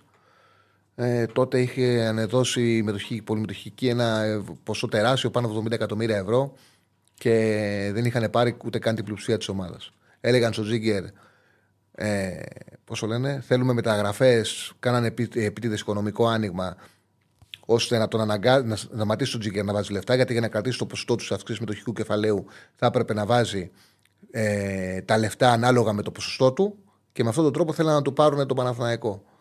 Όμως άλλαξαν οικονομικά δεδομένα, δεν μπορούσαν ούτε αυτοί να ακολουθήσουν, οπότε παρατήσαν τον Παναθηναϊκό και φύγανε. Είναι μια μεγάλη ιστορία. Είναι άλλα τα χρόνια τώρα. Ασφαλώς βέβαια το να μην βλέπεις το τι συμβαίνει στην ομάδα και να κάνεις κριτική για την κριτική από συνήθεια δεν είναι καλό. Κάτι πήγε να μου γράψεις. Ένα μήνυμα του Άλπερ. Ε, ο φίλος του Άλπερ γράφει: Οι Έλληνες θέλουν κάποια πράγματα να γίνουν πολύ γρήγορα. Το ποδόσφαιρο θέλει χρόνο και προτείνει το Γιανάλ για τον πάγκο του Ολυμπιακού. Μάλιστα. Ωραία. Λοιπόν, δεν έχει και άδικο να πούμε την αλήθεια. Γιατί δεν παίζει ο Λιμιό, γιατί ο Λιμιό δεν, έχει, δεν είναι σε κατάσταση για να αγωνιστεί. Και ίσα ίσα που έχει παίξει πιο νωρίς από ό,τι υπολογιζόταν, ο Λιμιό έχει έρθει για να είναι έτοιμος για του χρόνου. Δεν είναι έτοιμος και όταν μπήκε με την ΑΕΚ, ε, κόστησε. Πάμε στον επόμενο φίλο. Χαίρετε. Ε, Πώς πάει το Πολ καταρχάς, παιδιά, επόμενο και μεγάλωσε μου λίγο το chat. Και πώς πάει το Πολ, πες μου. 53% δεν συμφωνούν με την επιλογή Γιάνσεν για τον πάγκο του Ολυμπιακού. Και βάλε Γιάνσεν η Καρβαλιάλ. Εκεί θα, ο Γιάνσεν, θα πάρει ο Γιάνσεν μεγάλο ποσοστό. Βάλε Γιάνσεν η Καρβαλιάλ. Θέλετε Γιάνσεν ή Καρβαλιάλ; Προπόνητη στον Ολυμπιακό. Εκεί νομίζω ότι ο Γιάνσεν θα κερδίσει. Αυτή είναι η εκτίμησή μου. Χαίρετε. Καλησπέρα. Καλά, Τσάρλι. Α, βάλε, βάλε Γιάνσεν Καρβαλιάλ ή Μαρτίνες που θα προτιμούσατε στον πάγκο του Ολυμπιακού. Α, περίεργεια. Τους τρεις δηλαδή που θα κάτσουν φέτος. Κάτσανε φέτος. Έλα, φίλε, σ' ακούμε. Τσάρλι Τόργελε. Έλα, Τόργελε. Ε, ε, ήθελα να σε πάρω σήμερα. Κα, καταρχήν, εγώ δεν καταλαβαίνω αυτό που κάνει ο Ολυμπιακός. Για κάποιο λόγο δεν ξέρω αν το έχεις πει εσύ. Ε, το βλέπω βέβαια να, το, να κυκλοφορεί στο διαδίκτυο και σε συζητήσεις μεταξύ έτσι, οπαδών του Ολυμπιακού για το όνομα του Γιωβάνοβιτς για τον Ολυμπιακό. Το όνομα του Γιωβάνοβιτς. Όχι, όχι. Έχει έρθει ο Γιάνσεν σήμερα στον Ολυμπιακό. Έχει όχι, όχι, όχι για τώρα, όχι για τώρα. Δεν μιλάω για ο τώρα. Ο Γιωβάνοβιτ. Τι σου λέει εσένα, ας πούμε, ότι αυτό το οποίο βγήκε. Εγώ Ή... άκουσα κάτι το οποίο το είχε πει είπε, σε μια εκπομπή, το είδα που πέραγες από σαν σποτάκι. Ο φίλος μου Περπερίδης, γιατί θέλω να λέω από πού το έχω ακούσει, που, ήταν, που είναι χρόνια ρεπόρτερ του Ολυμπιακού, έχουμε συνεργασία και όλα σε πληκτικό παιδί και καλός δημοσιογράφος, είχε πει ότι γνωρίζει ότι είχε μιλήσει την προηγούμενη εβδομάδα πριν αναλάβει το ποσοστό του Βάσιλη στον Ολυμπιακό, είχε έρθει σε επαφή με τον Γιωβάνοβιτς. Ε, ναι, ναι. Ναι, και σίγουρα γνωρίζονται γιατί είναι και, γιατί είναι και Σέρβοι, από την ίδια είναι Σέρβοι, έχουν καλές σχέσεις μεταξύ τους. Ο Ιωβάνοβιτ έχει ξεκαθαρίσει ότι δεν θα δουλεύει σε άλλη ομάδα εκτός από τον Παναθλαϊκό. Αυτό έχει πει ο ίδιος ο Ιωβάνοβιτ. Αυτά μπορεί να αλλάζουν, αλλά δεν φαίνεται αυτή τη στιγμή για Ιωβάνοβιτ και Ολυμπιακό κάτι. Δεν φαίνεται. Δηλαδή ο Ιωβάνοβιτ έχει πει ότι δεν θα δουλεύει σε άλλη ομάδα. Και δεν πάει σε τέτοια λύση ο Ολυμπιακός. Δηλαδή αυτή τη στιγμή κοιτάει το Γιάννης. Φαίνεται δηλαδή να είναι ο επόμενος ο Γιάννης. Ωραία. Ωραία, ωραία, ωραία. Εγώ ήθελα να σου πω, τι ξέρω αν κατάλαβες προχθές τον Τέρμπι, ρε Τσάρλι. Εγώ είδα κάτι. Μήπως ο Μπακασέτας προχθές έπαιζε λίγο πιο πίσω από ό,τι στα προηγούμενα παιχνίδια. Μου ναι. φάνηκε πιο πολύ να είναι. Έπαιζε 8 παρά όχι, 10, πιο πολύ 8. Όχι, όχι. Αυτό το οποίο ήθελε ο Τερήμ είναι ξεκάθαρο και φαίνεται κατά τις φάσεις. Ήθελε να χτυπήσει και να πηγαίνει ε, πάνω στον Ορτέγκα, πάνω στην αριστερή πλευρά και στον κίνησο στο δεύτερο μήχρονο πάνω στην αριστερή πλευρά του Ολυμπιακού. Και έπαιζε διαγώνια, δηλαδή έπαιζε σαν 4-3-3, δεν ήταν καθαρό 4-2-3-1, ήταν περισσότερο 4-3-3. Με τον Τσέριν, δηλαδή ήταν ο Πέρες εδώ, ο Τσέριν ήταν πιο μέσα και ο Μπακασέτας ένα κλικ πιο ψηλά από τον Τσέριν προς τα δεξιά. Και πηγαίνανε και κάνανε τριάδες με τον Κότσιρα που ανέβαινε και τον Παλάσιος για να χτυπήσουν τον Ορτέγκα. Και του βγήκε γιατί και από αυτή την πλευρά βάλανε και τα δύο γκολ. Είχε ανεβάσματα ο Κότσιρας πάρα πολύ πάρα πολλά ανεβάσματα. Το οποίο με τον ε, Γιωβάνοβιτς ο Κότσιρας δεν είχε ανεβάσματα, δεν το επέτρεπε. Αν θυμάσαι, έμενε πάντα γιατί το σόπερ. Ο Τερήμ του είχε δώσει ελευθερίες του Κότσιρα, είχε ανεβάσματα. Ε, χτυπήσανε στον Ορτέγκα και δικαιωθήκανε. Γιατί και από εκεί έβαλε και τα δύο γκολ ο Παναθηναϊκός. Ναι, όχι. Εγώ να σου πω την αλήθεια, χαίρομαι με την εικόνα του Μπακασέτα γιατί δεν δείχνει και τεμπέλες μέσα στο γήπεδο πέρα που μαρκάρει, τρέχει. Μου αρέσουν αυτοί οι παίχτες. Ε, τώρα αυτό που θέλω να σου πω είναι κάτι το οποίο έχω διαπιστώσει ότι συμβαίνει τα δύο τελευταία χρόνια στον Παναθηναϊκό. Ο Παναθηναϊκός Ρετσάρλ έχω καταλάβει ότι σε αυτή τη μάχη, στη μάχη του πρωταθλήματος, κάθε φορά πηγαίνει με τα λιγότερα όπλα, να το θέσω έτσι. Και θέλω να μου πεις αν έχω καταλάβει λάθος. Νιώθω ότι έχει αρχίσει να χτίζεται πάλι ένα μέταλλο στο σύλλογο. Όχι τόσο πρωταθλητισμού, βασικά και πρωταθλητισμού. Γιατί ο Παναθηναϊκός και πέρσι, πέρα από την τύχη, αλλά και φέτος, έχει χειρότερα ρόστερ, τουλάχιστον από τον Πάο και την ΑΕΚ. Χειρότερα ρόστερ, δηλαδή υπό την έννοια ότι δεν νομίζω να υπάρχει ένας Παοκτζή ή ένας ΑΕΚΤΖή που πέρα ας πούμε από τον Αράο και τον Ιωαννίδη και άντε τώρα που ήρθε και ο Μπακασέτας, έτσι εντάξει που για τον Μπακασέτα, λόγω ξέρεις και λοιπά με την ΑΕΚ που λέει εκτζίδε κράζουν και λοιπά, θα ήθελαν κάποιον άλλον παίχτη του Παναθηναϊκού στην ομάδα τους. Ενώ ας πούμε εγώ, σαν Παναθηναϊκός, θα ήθελα και όλου όλους τους παίχτες που παίζουν πίσω από την Κοίταξε, εγώ διαφωνώ, διαφωνώ σε αυτό που λες, γιατί ο Παναθηναϊκός θεωρώ ότι έχει καλύτερο φλέκα από την ΑΕΚ. Ο Παναθηναϊκός θεωρώ ότι έχει καλύτερες λύσεις στα δεξιά ε, στα άκρα από τη ΑΕΚ. Ε, ο Αράου είναι καλύτερος κεντρικός αμυντικός από όσους έχει η ΑΕΚ. Ε, υπάρχουν θέσεις βέβαια που πρα, πραγματικά η ΑΕΚ έχει ποιότητα. Είναι κυρίως το πρόβλημα του Πανακού είναι κυρίως στα εξτρέμ. Ε, δηλαδή η έλλειψη ποιότητας του Πανακού είναι κυρίως στα εξτρέμ και δεν έχει πινέδα. Ε, ο Πινέδα και η μεταγραφή του Γκατσίνοβιτς ήταν νομίζω ο κύριος λόγος που πέρσι πήγε το πρωτάθλημα η ΑΕΚ και το πλεονέκτημα που είχε από τον Παναθηναϊκό. Δεν λέω για τον Λιβάη Γκαρσία, Λέω για την, έλλειψη, για την διαφορά ποιότητας που είχε στα υπόλοιπα. Ήταν Γκατσίνοβιτς και Πινέδα. Υπάρχουν χώροι πάντως που ο Παναναναϊκό υπερτερεί.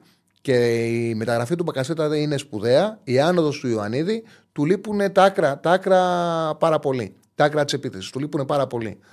Ε, Όμως και ο Παναναναϊκό έχει τα όπλα του πλέον. Έπεσε ο φιλός. Έλα, Τσάρλι, με Έλα. είχε βάλει αναμονή. Τώρα, τώρα, τώρα σε ακούω. Τα άκουσα αυτά που είπα; Ακούς. Ναι, τα άκουσα αυτά που είπα. Όχι, δεν άκουσα μέχρι το, το πρόβλημα του Παναθηναϊκού είναι εκεί.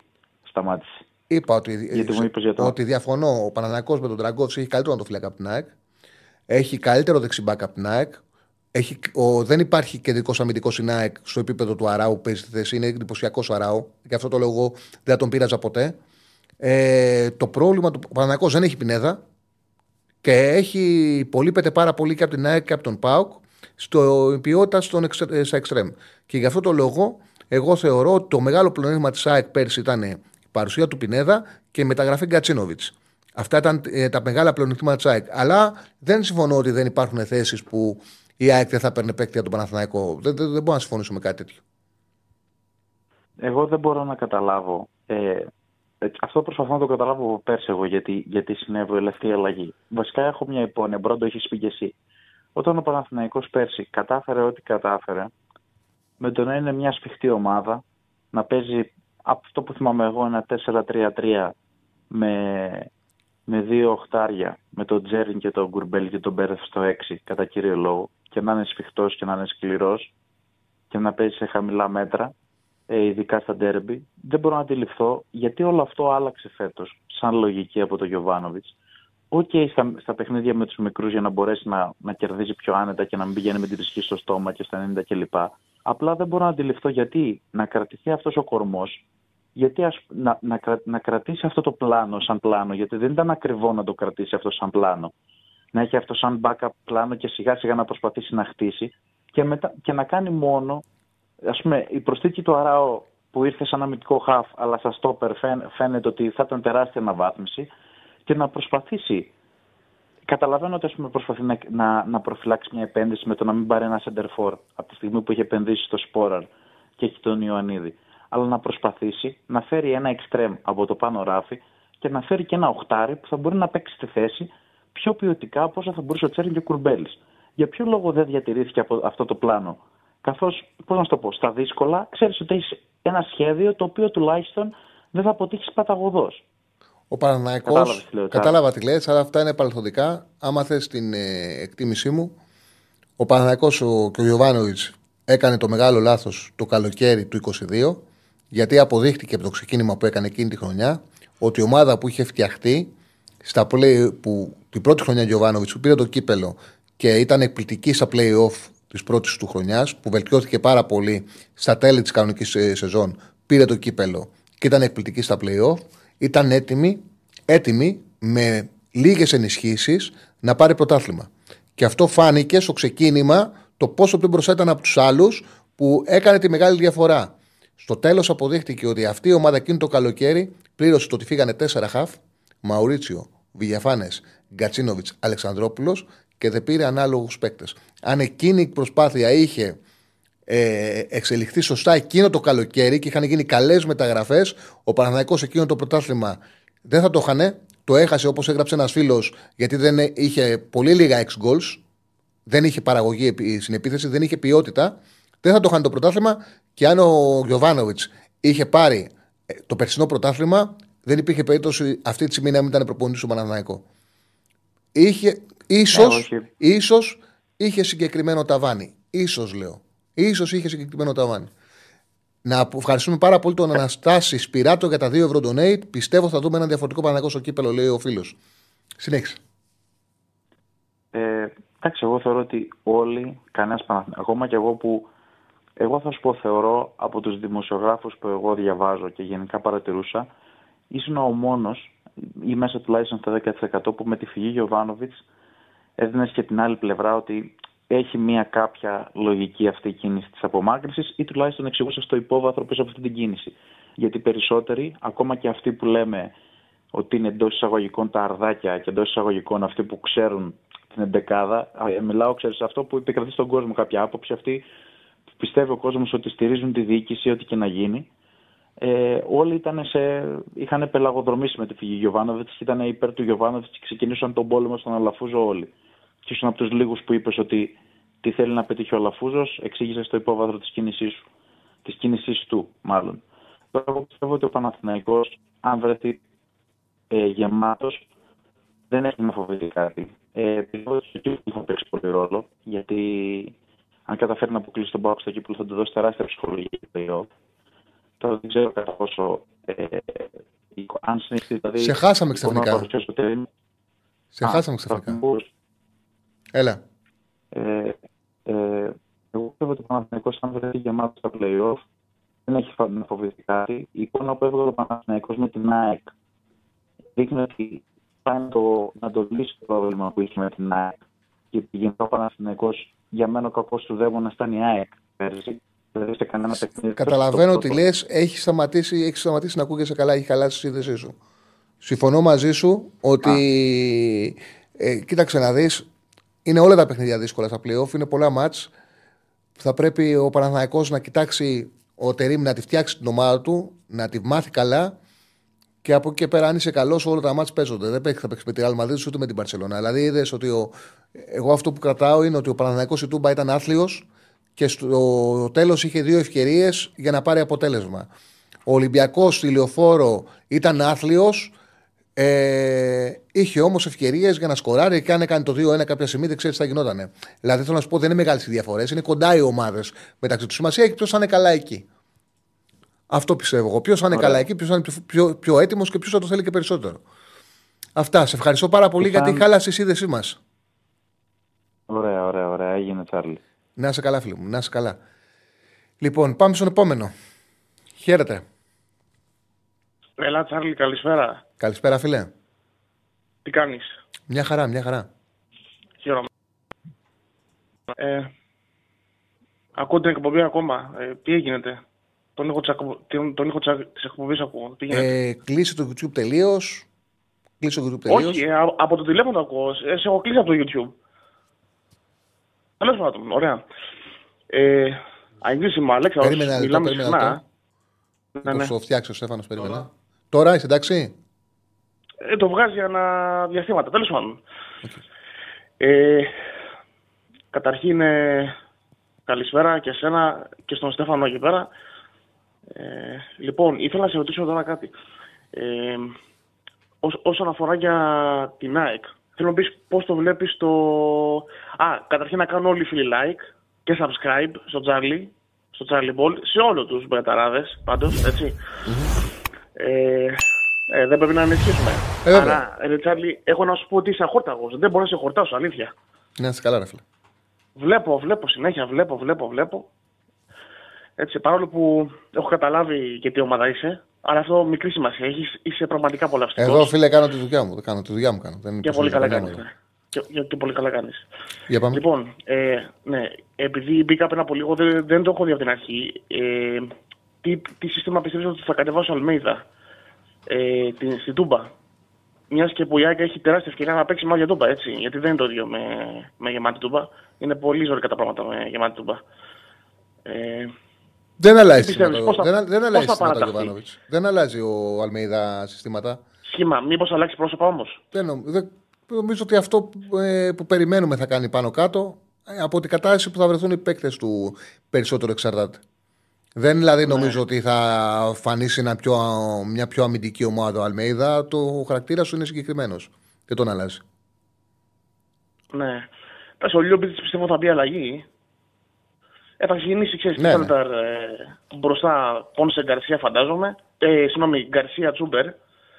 Γκαρσία Τσούμπερ. Άμα κρίνει Αν ότι ο και- Γκαρσία είναι έτοιμος να ξεκινήσει, θα τον ξεκινήσει. Γιατί αυτόν θέλει για βασικό. Εγώ Ναι.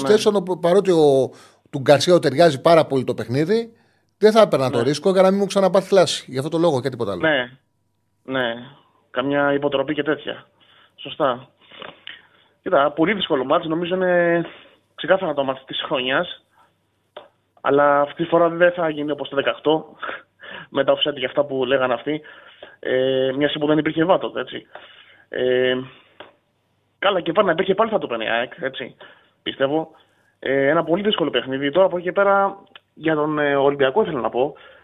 Ε, τώρα, όσον αφορά και τον προμονητή, ε, μου θυμίζει αυτή τη στιγμή ο Ολυμπιακός αυτό που είχε η ΑΕΚ πριν από 3-4 χρόνια που ζοριζόταν συνέχεια να βρει προπονητή.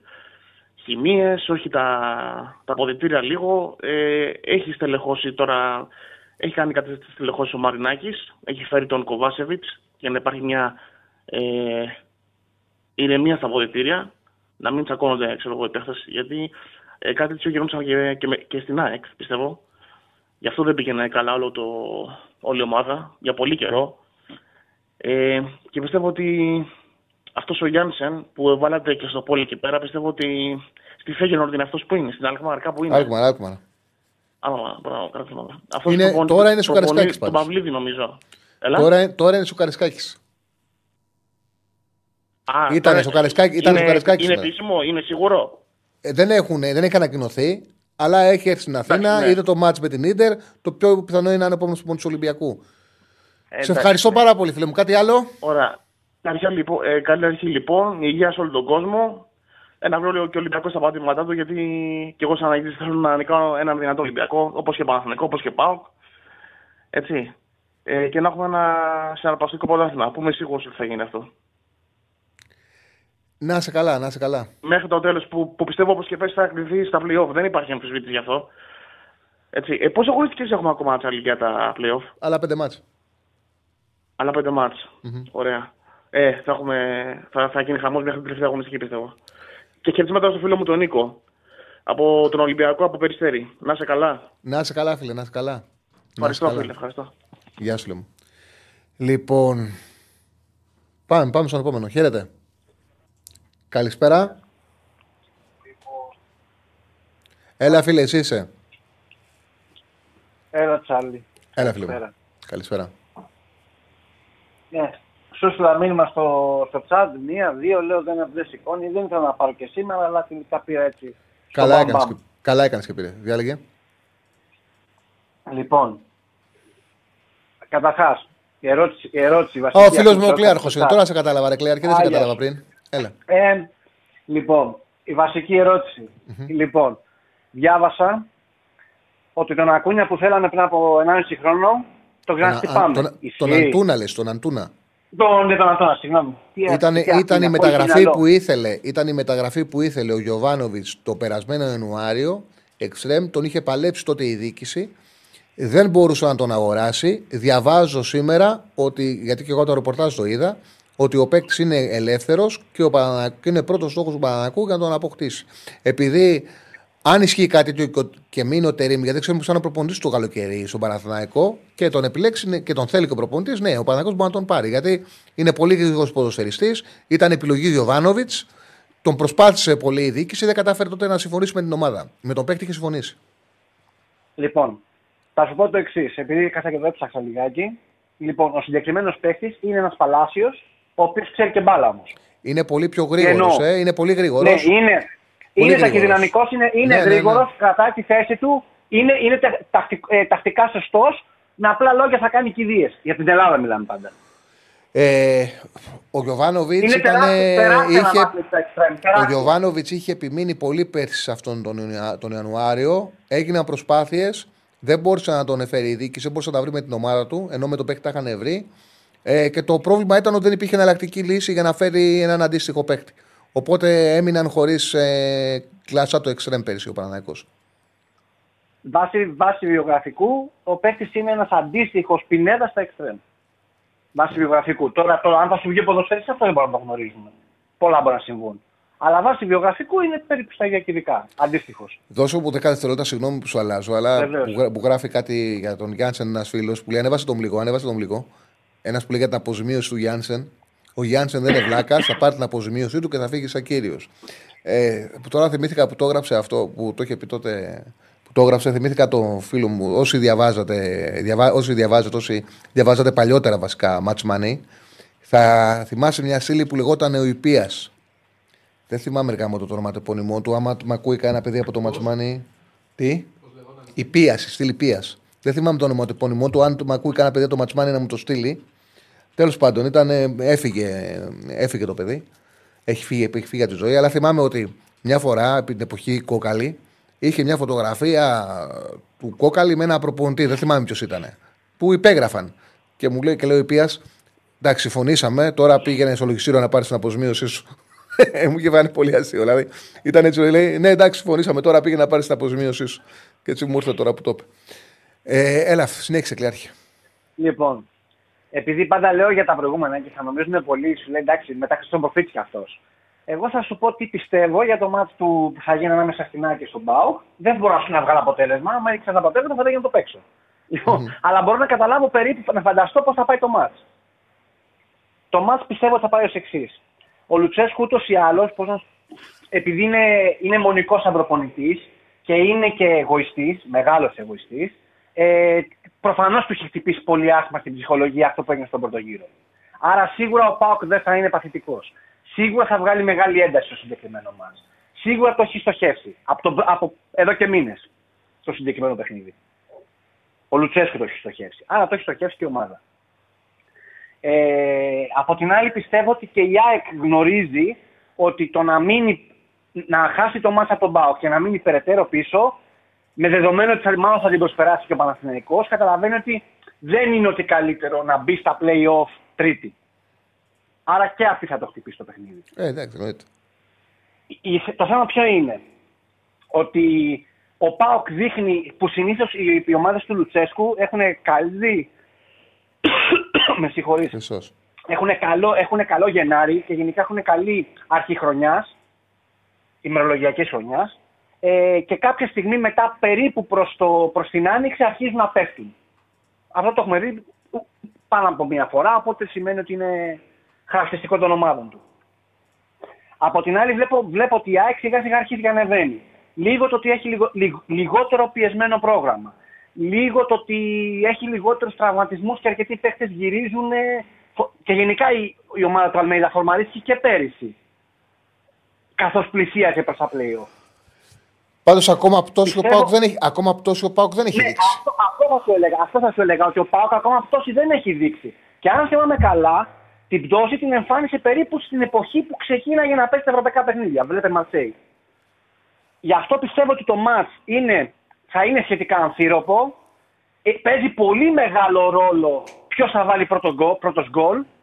Εάν βάλει πρώτο, πρώτος γκολ ο Πάκ, το μάτς 100% τι και να γίνει δεν το χάνει. Δεν τους το γυρίζει η ΑΕΚ άμα βάλει πρώτος γκολ. ο Πάοκ. Και Το έχει πιστεύω ένα αυτό πολύ είμαι 1000% δίκιο σίγουρος. ο συνονόματός μου, με το κανονικό όνομα, ο Βάγκος, ε, που λέει ότι κάνει καλό rotation ο Λουτσέσκου και αυτό είναι όπλο του. Δηλαδή ο, Εννοείται. ο Λουτσέσκου ίσως ίσως και για αυτό που λες, έχει φροντίσει, επειδή μπορεί να είδε τα τελευταία δύο χρόνια ότι η ομάδα του έπεσε στο τέλος, έχει φροντίσει ότι και έχει κάνει εκπληκτικό rotation. Μπορεί να παίζει ρόλο και αυτό που λες. Το τόσο μεγάλο rotation. Για παράδειγμα, κάνει πολύ μεγάλο rotation ακόμα και στα στόπερ που δεν το συνήθιζε. Πιθανότατα να Ναι, έχει γιατί αξιολογήσει ότι οι ομάδες σου πέφτουν και να προσπαθεί να τις συντηρήσει. Ναι, προσπαθεί να μην του κρεμάσει η ομάδα. Ή τουλάχιστον και αν του κρεμάσει, θα του κρεμάσει αργότερα. Ναι. Λοιπόν, γι' αυτό πιστεύω ότι επειδή ακριβώς δεν έχει κρεμάσει ο Πάοκ ακόμα και ίσως να μην κρεμάσει καθόλου, γιατί δεν είναι και πολλές εβδομάδες. Δηλαδή, δύο-τρεις μήνες είναι όλοι και όλοι.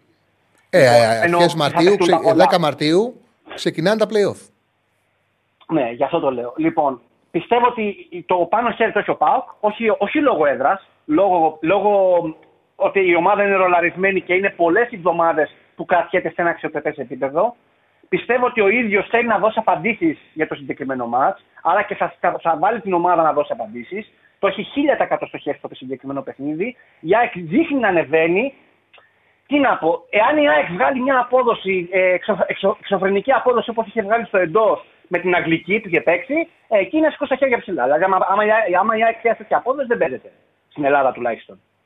Αλλά η λογική λέει ότι αν παίξει ένα normal παιχνίδι η ΑΕΚ και καταφέρει ο ΠΑΟΚ και τη ε, σκοράρει πρώτος, που είναι το πιο πιθανό να συμβεί, ε, δεν υπάρχει περίπτωση να χάσει μετά με τίποτα. Στην καλύτερη των περιπτώσεων να ανοίξει σοπαλία. Στη χειρότερη μπορεί η ΑΕΚ να φάει και πολλά. Θα Το δούμε, μάτς πιο, εγώ- πολύ, μου- πιο, πολύ, πιο πολύ μου θυμίζει η κατάσταση, αν θυμάσαι το μάτς της ΑΕΚ στο, Καραϊσκ- στο γήπεδό της που έχασε 0-3 γιατί ξανήθηκε και έχασε τον έλεγχο. Πιο πολύ το φοβάμαι μην πάει προς τα εκεί, παρά να πάει στο, προς το διπλό και το να... Κατα- Κατάλαβες τι θέλω να σου πω. Δηλαδή, Απλά είναι πιο εύκολο το βλέπω- μάτς να ξεφύγει υπέρ του ΠΑΟΚ. Απλά βλέπω ότι. Βλέπω το εξής. Ότι ο Λουτσέσκου στα τελευταία ντέρμπι έχει πάει συντηρητικά. Δεν τα έχει ανοίξει. Έχει πάει σφιχτά και με τον Άρη και με τον Παναθηναϊκό. Πήγε συντηρητικά με τον Παναθηναϊκό. Λάθη του Παναθηναϊκού περίμενε. Μέχρι να κάνει το λάθος ο Παναθηναϊκός και να προηγηθεί ο Πάουκ, δεν είχε κάνει φάση ο Πάουκ. Έπαιξε συντηρητικά. Δεν, ήταν, δεν είχε την ορμή. Δεν είχε... Ήταν λίγο πιο να διαβάσω το παιχνίδι, να δω λάθη του αντιπάλου και να το χτυπήσω. Πήγε λίγο έτσι ο Λουτσέσκου. Το βλέπω και εγώ με ενδιαφέρον. Καταλαβαίνω ότι λες ότι είναι εγωιστής και επειδή είναι- έχει κακό σερί με τον Αλμέιδα, τον έχει ε, κλονίσει αυτό και θέλει το μάτς να το πάρει. Συμφωνώ μαζί σου. Ε. Το περιμένω με μεγάλο ενδιαφέρον, Κλέαρχε. Μεγάλο ενδιαφέρον. Λοιπόν, και για να, ε, να τελειώνω, γιατί προφανώς να μιλήσουν κι άλλοι, θα πω το εξής. Ε, πιστεύω ότι ο Λουτσέσκου γενικά είναι, πώς να το πω, θα, αν το πω, θα το πω όπως το πιστεύω, εκδικητικός, όμως για απ' την άλλη μπορώ να πω ότι είναι και ακριβοδίκαιος. Τι εννοώ με αυτό; Μπορεί να φαντάζει στα μάτια του Σάστρα εκδικητικός, στο δικό του μυαλό όμως μπορεί να είναι ακριβοδίκαιος, γιατί εμείς δεν γνωρίζουμε τα εσωτερικά της ομάδας. Μπορεί κάτι να έχει συμβεί και να είπε, ας πούμε, στο Σάστρε, δεν σε βλέπω για φέτος. Κάτι τέτοιο. Και παρόλα αυτά, επειδή καταλάβαινε ότι η ομάδα είναι πάνω από το δικό του θέλω ή το δικό του εγώ, να είπε: Οκ, πάω, αφήνω, το αφήνω στην άκρη γιατί η ομάδα σε έχει ανάγκη.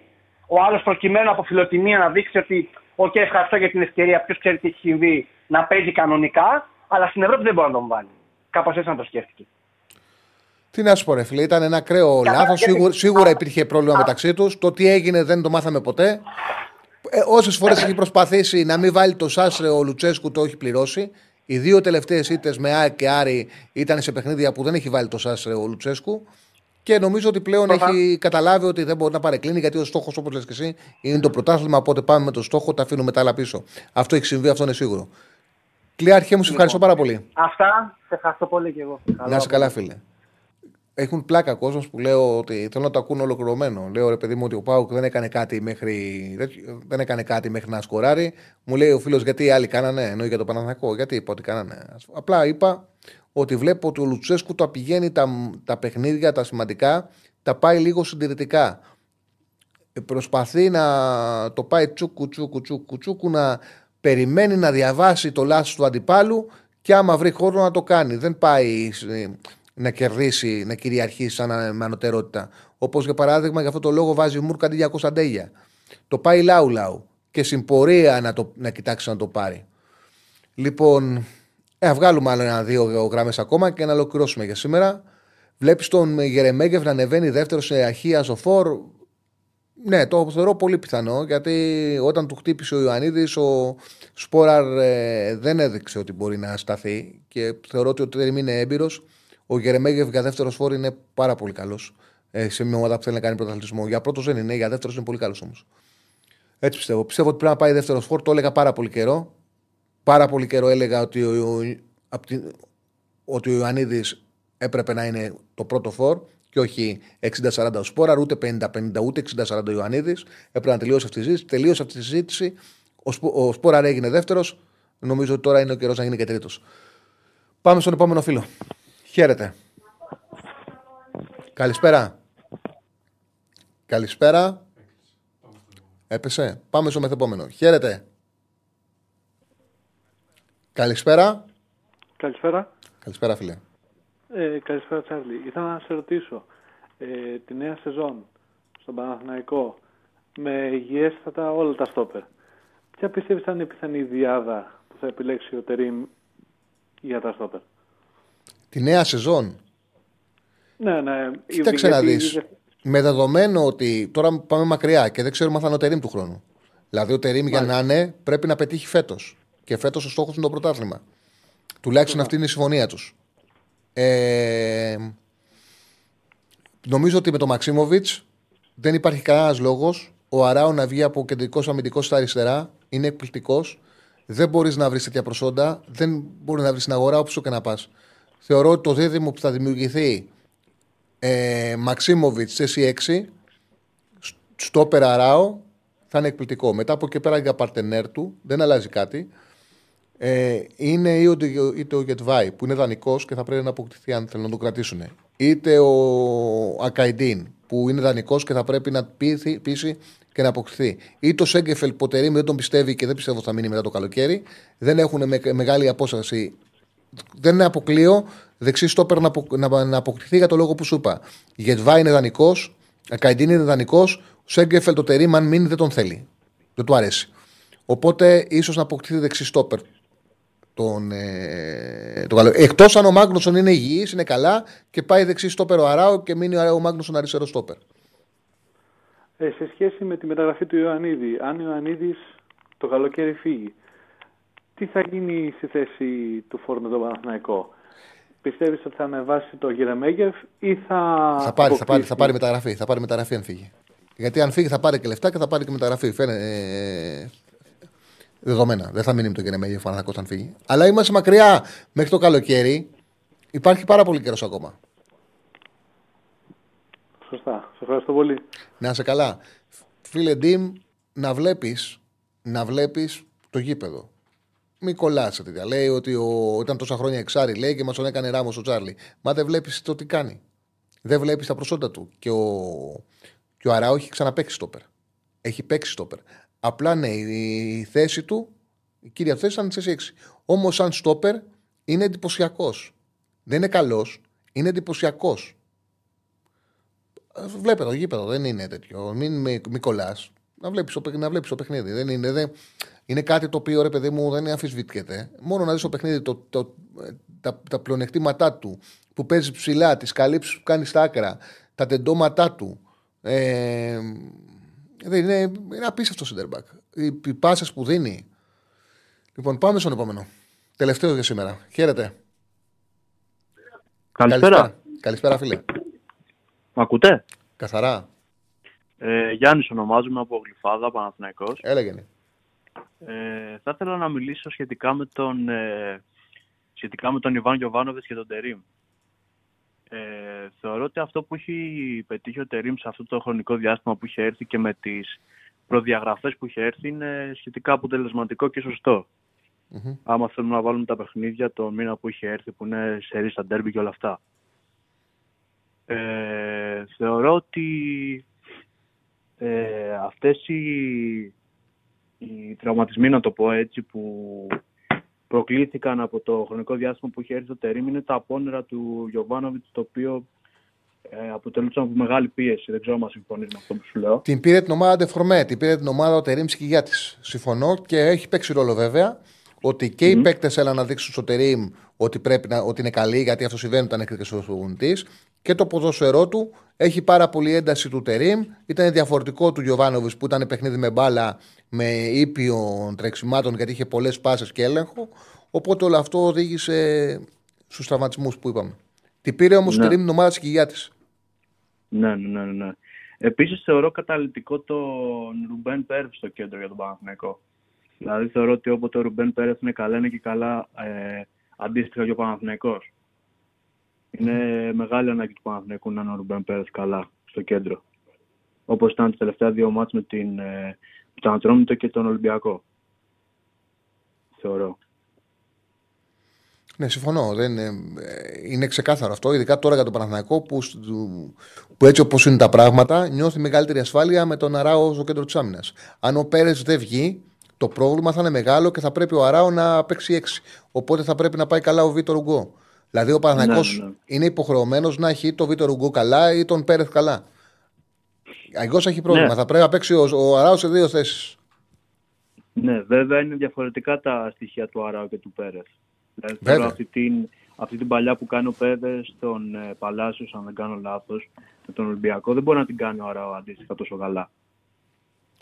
Ναι, εντάξει, και ο Αράο θα μπορούσε να το κάνει, αλλά ο Πέρες νομίζω η διαφορά του είναι ότι μπορεί να πάει σε περισσότερες ε, επιλογές. Δηλαδή είναι ένας παίκτης που κρατάει πάρα πολύ την μπάλα. Έχει πολλές επαφές με την μπάλα σε κάθε παιχνίδι. Και όταν είναι καλά είναι σημαντικός. Όταν είναι καλά δημιουργεί πρόβλημα. Αυτό. Δηλαδή στο ντεφορμάρισμά Ναι. του ήταν πρόβλημα.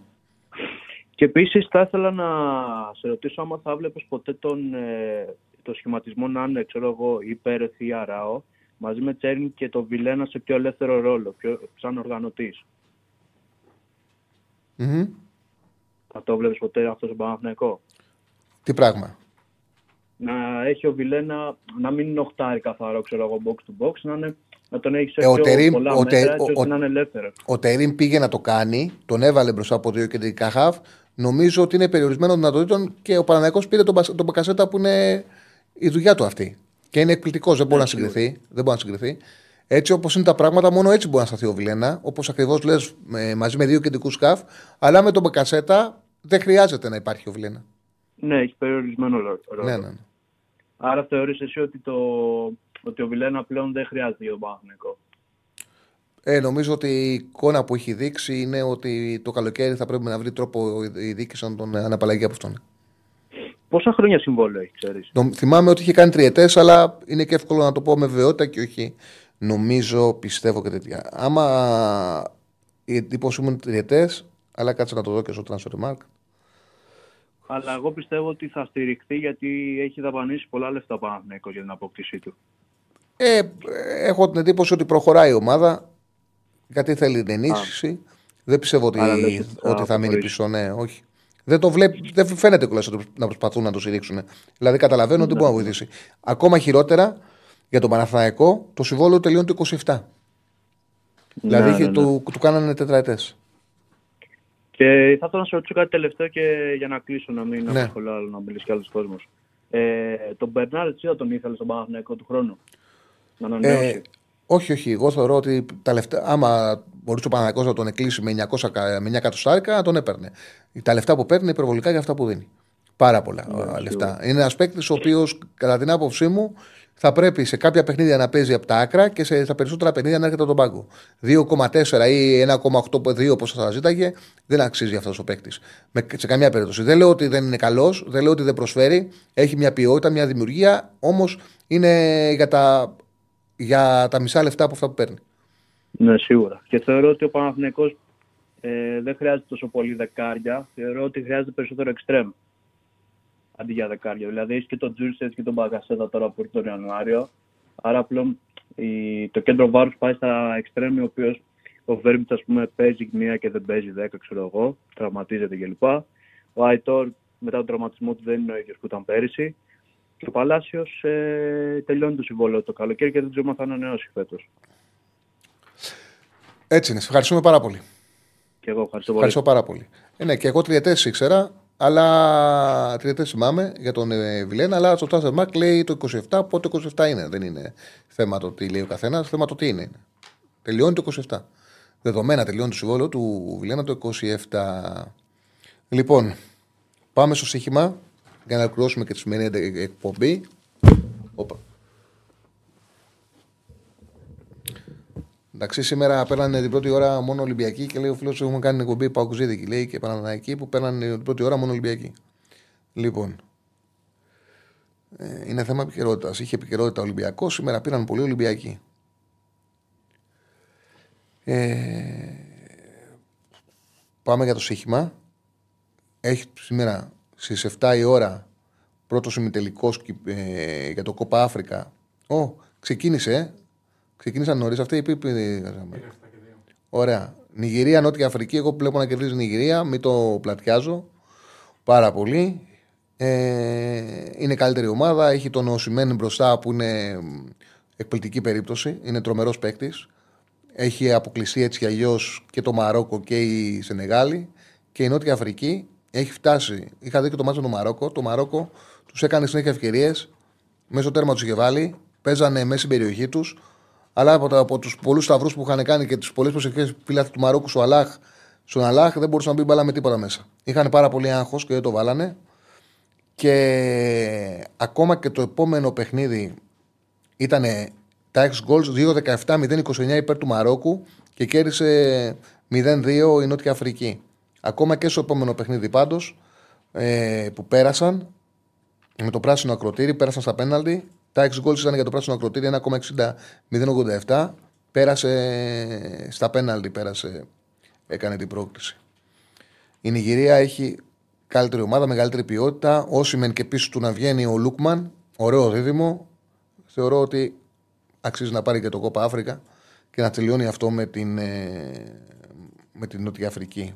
1,66 είναι αυτή τη στιγμή. Στην Πέτρη 65 ο Άσος και παρολί θα το κάνω με τον Άσο του Άσο Βίλα με τη Τσέλση που είναι στο 2-0-5, παναλτικός κυπέλου. Είχαν φέρει ισοπαλία. Στα τρία μάτς που έχει κοουτσάριο έμεινε την Άστον Βίλα με την Τσέλση.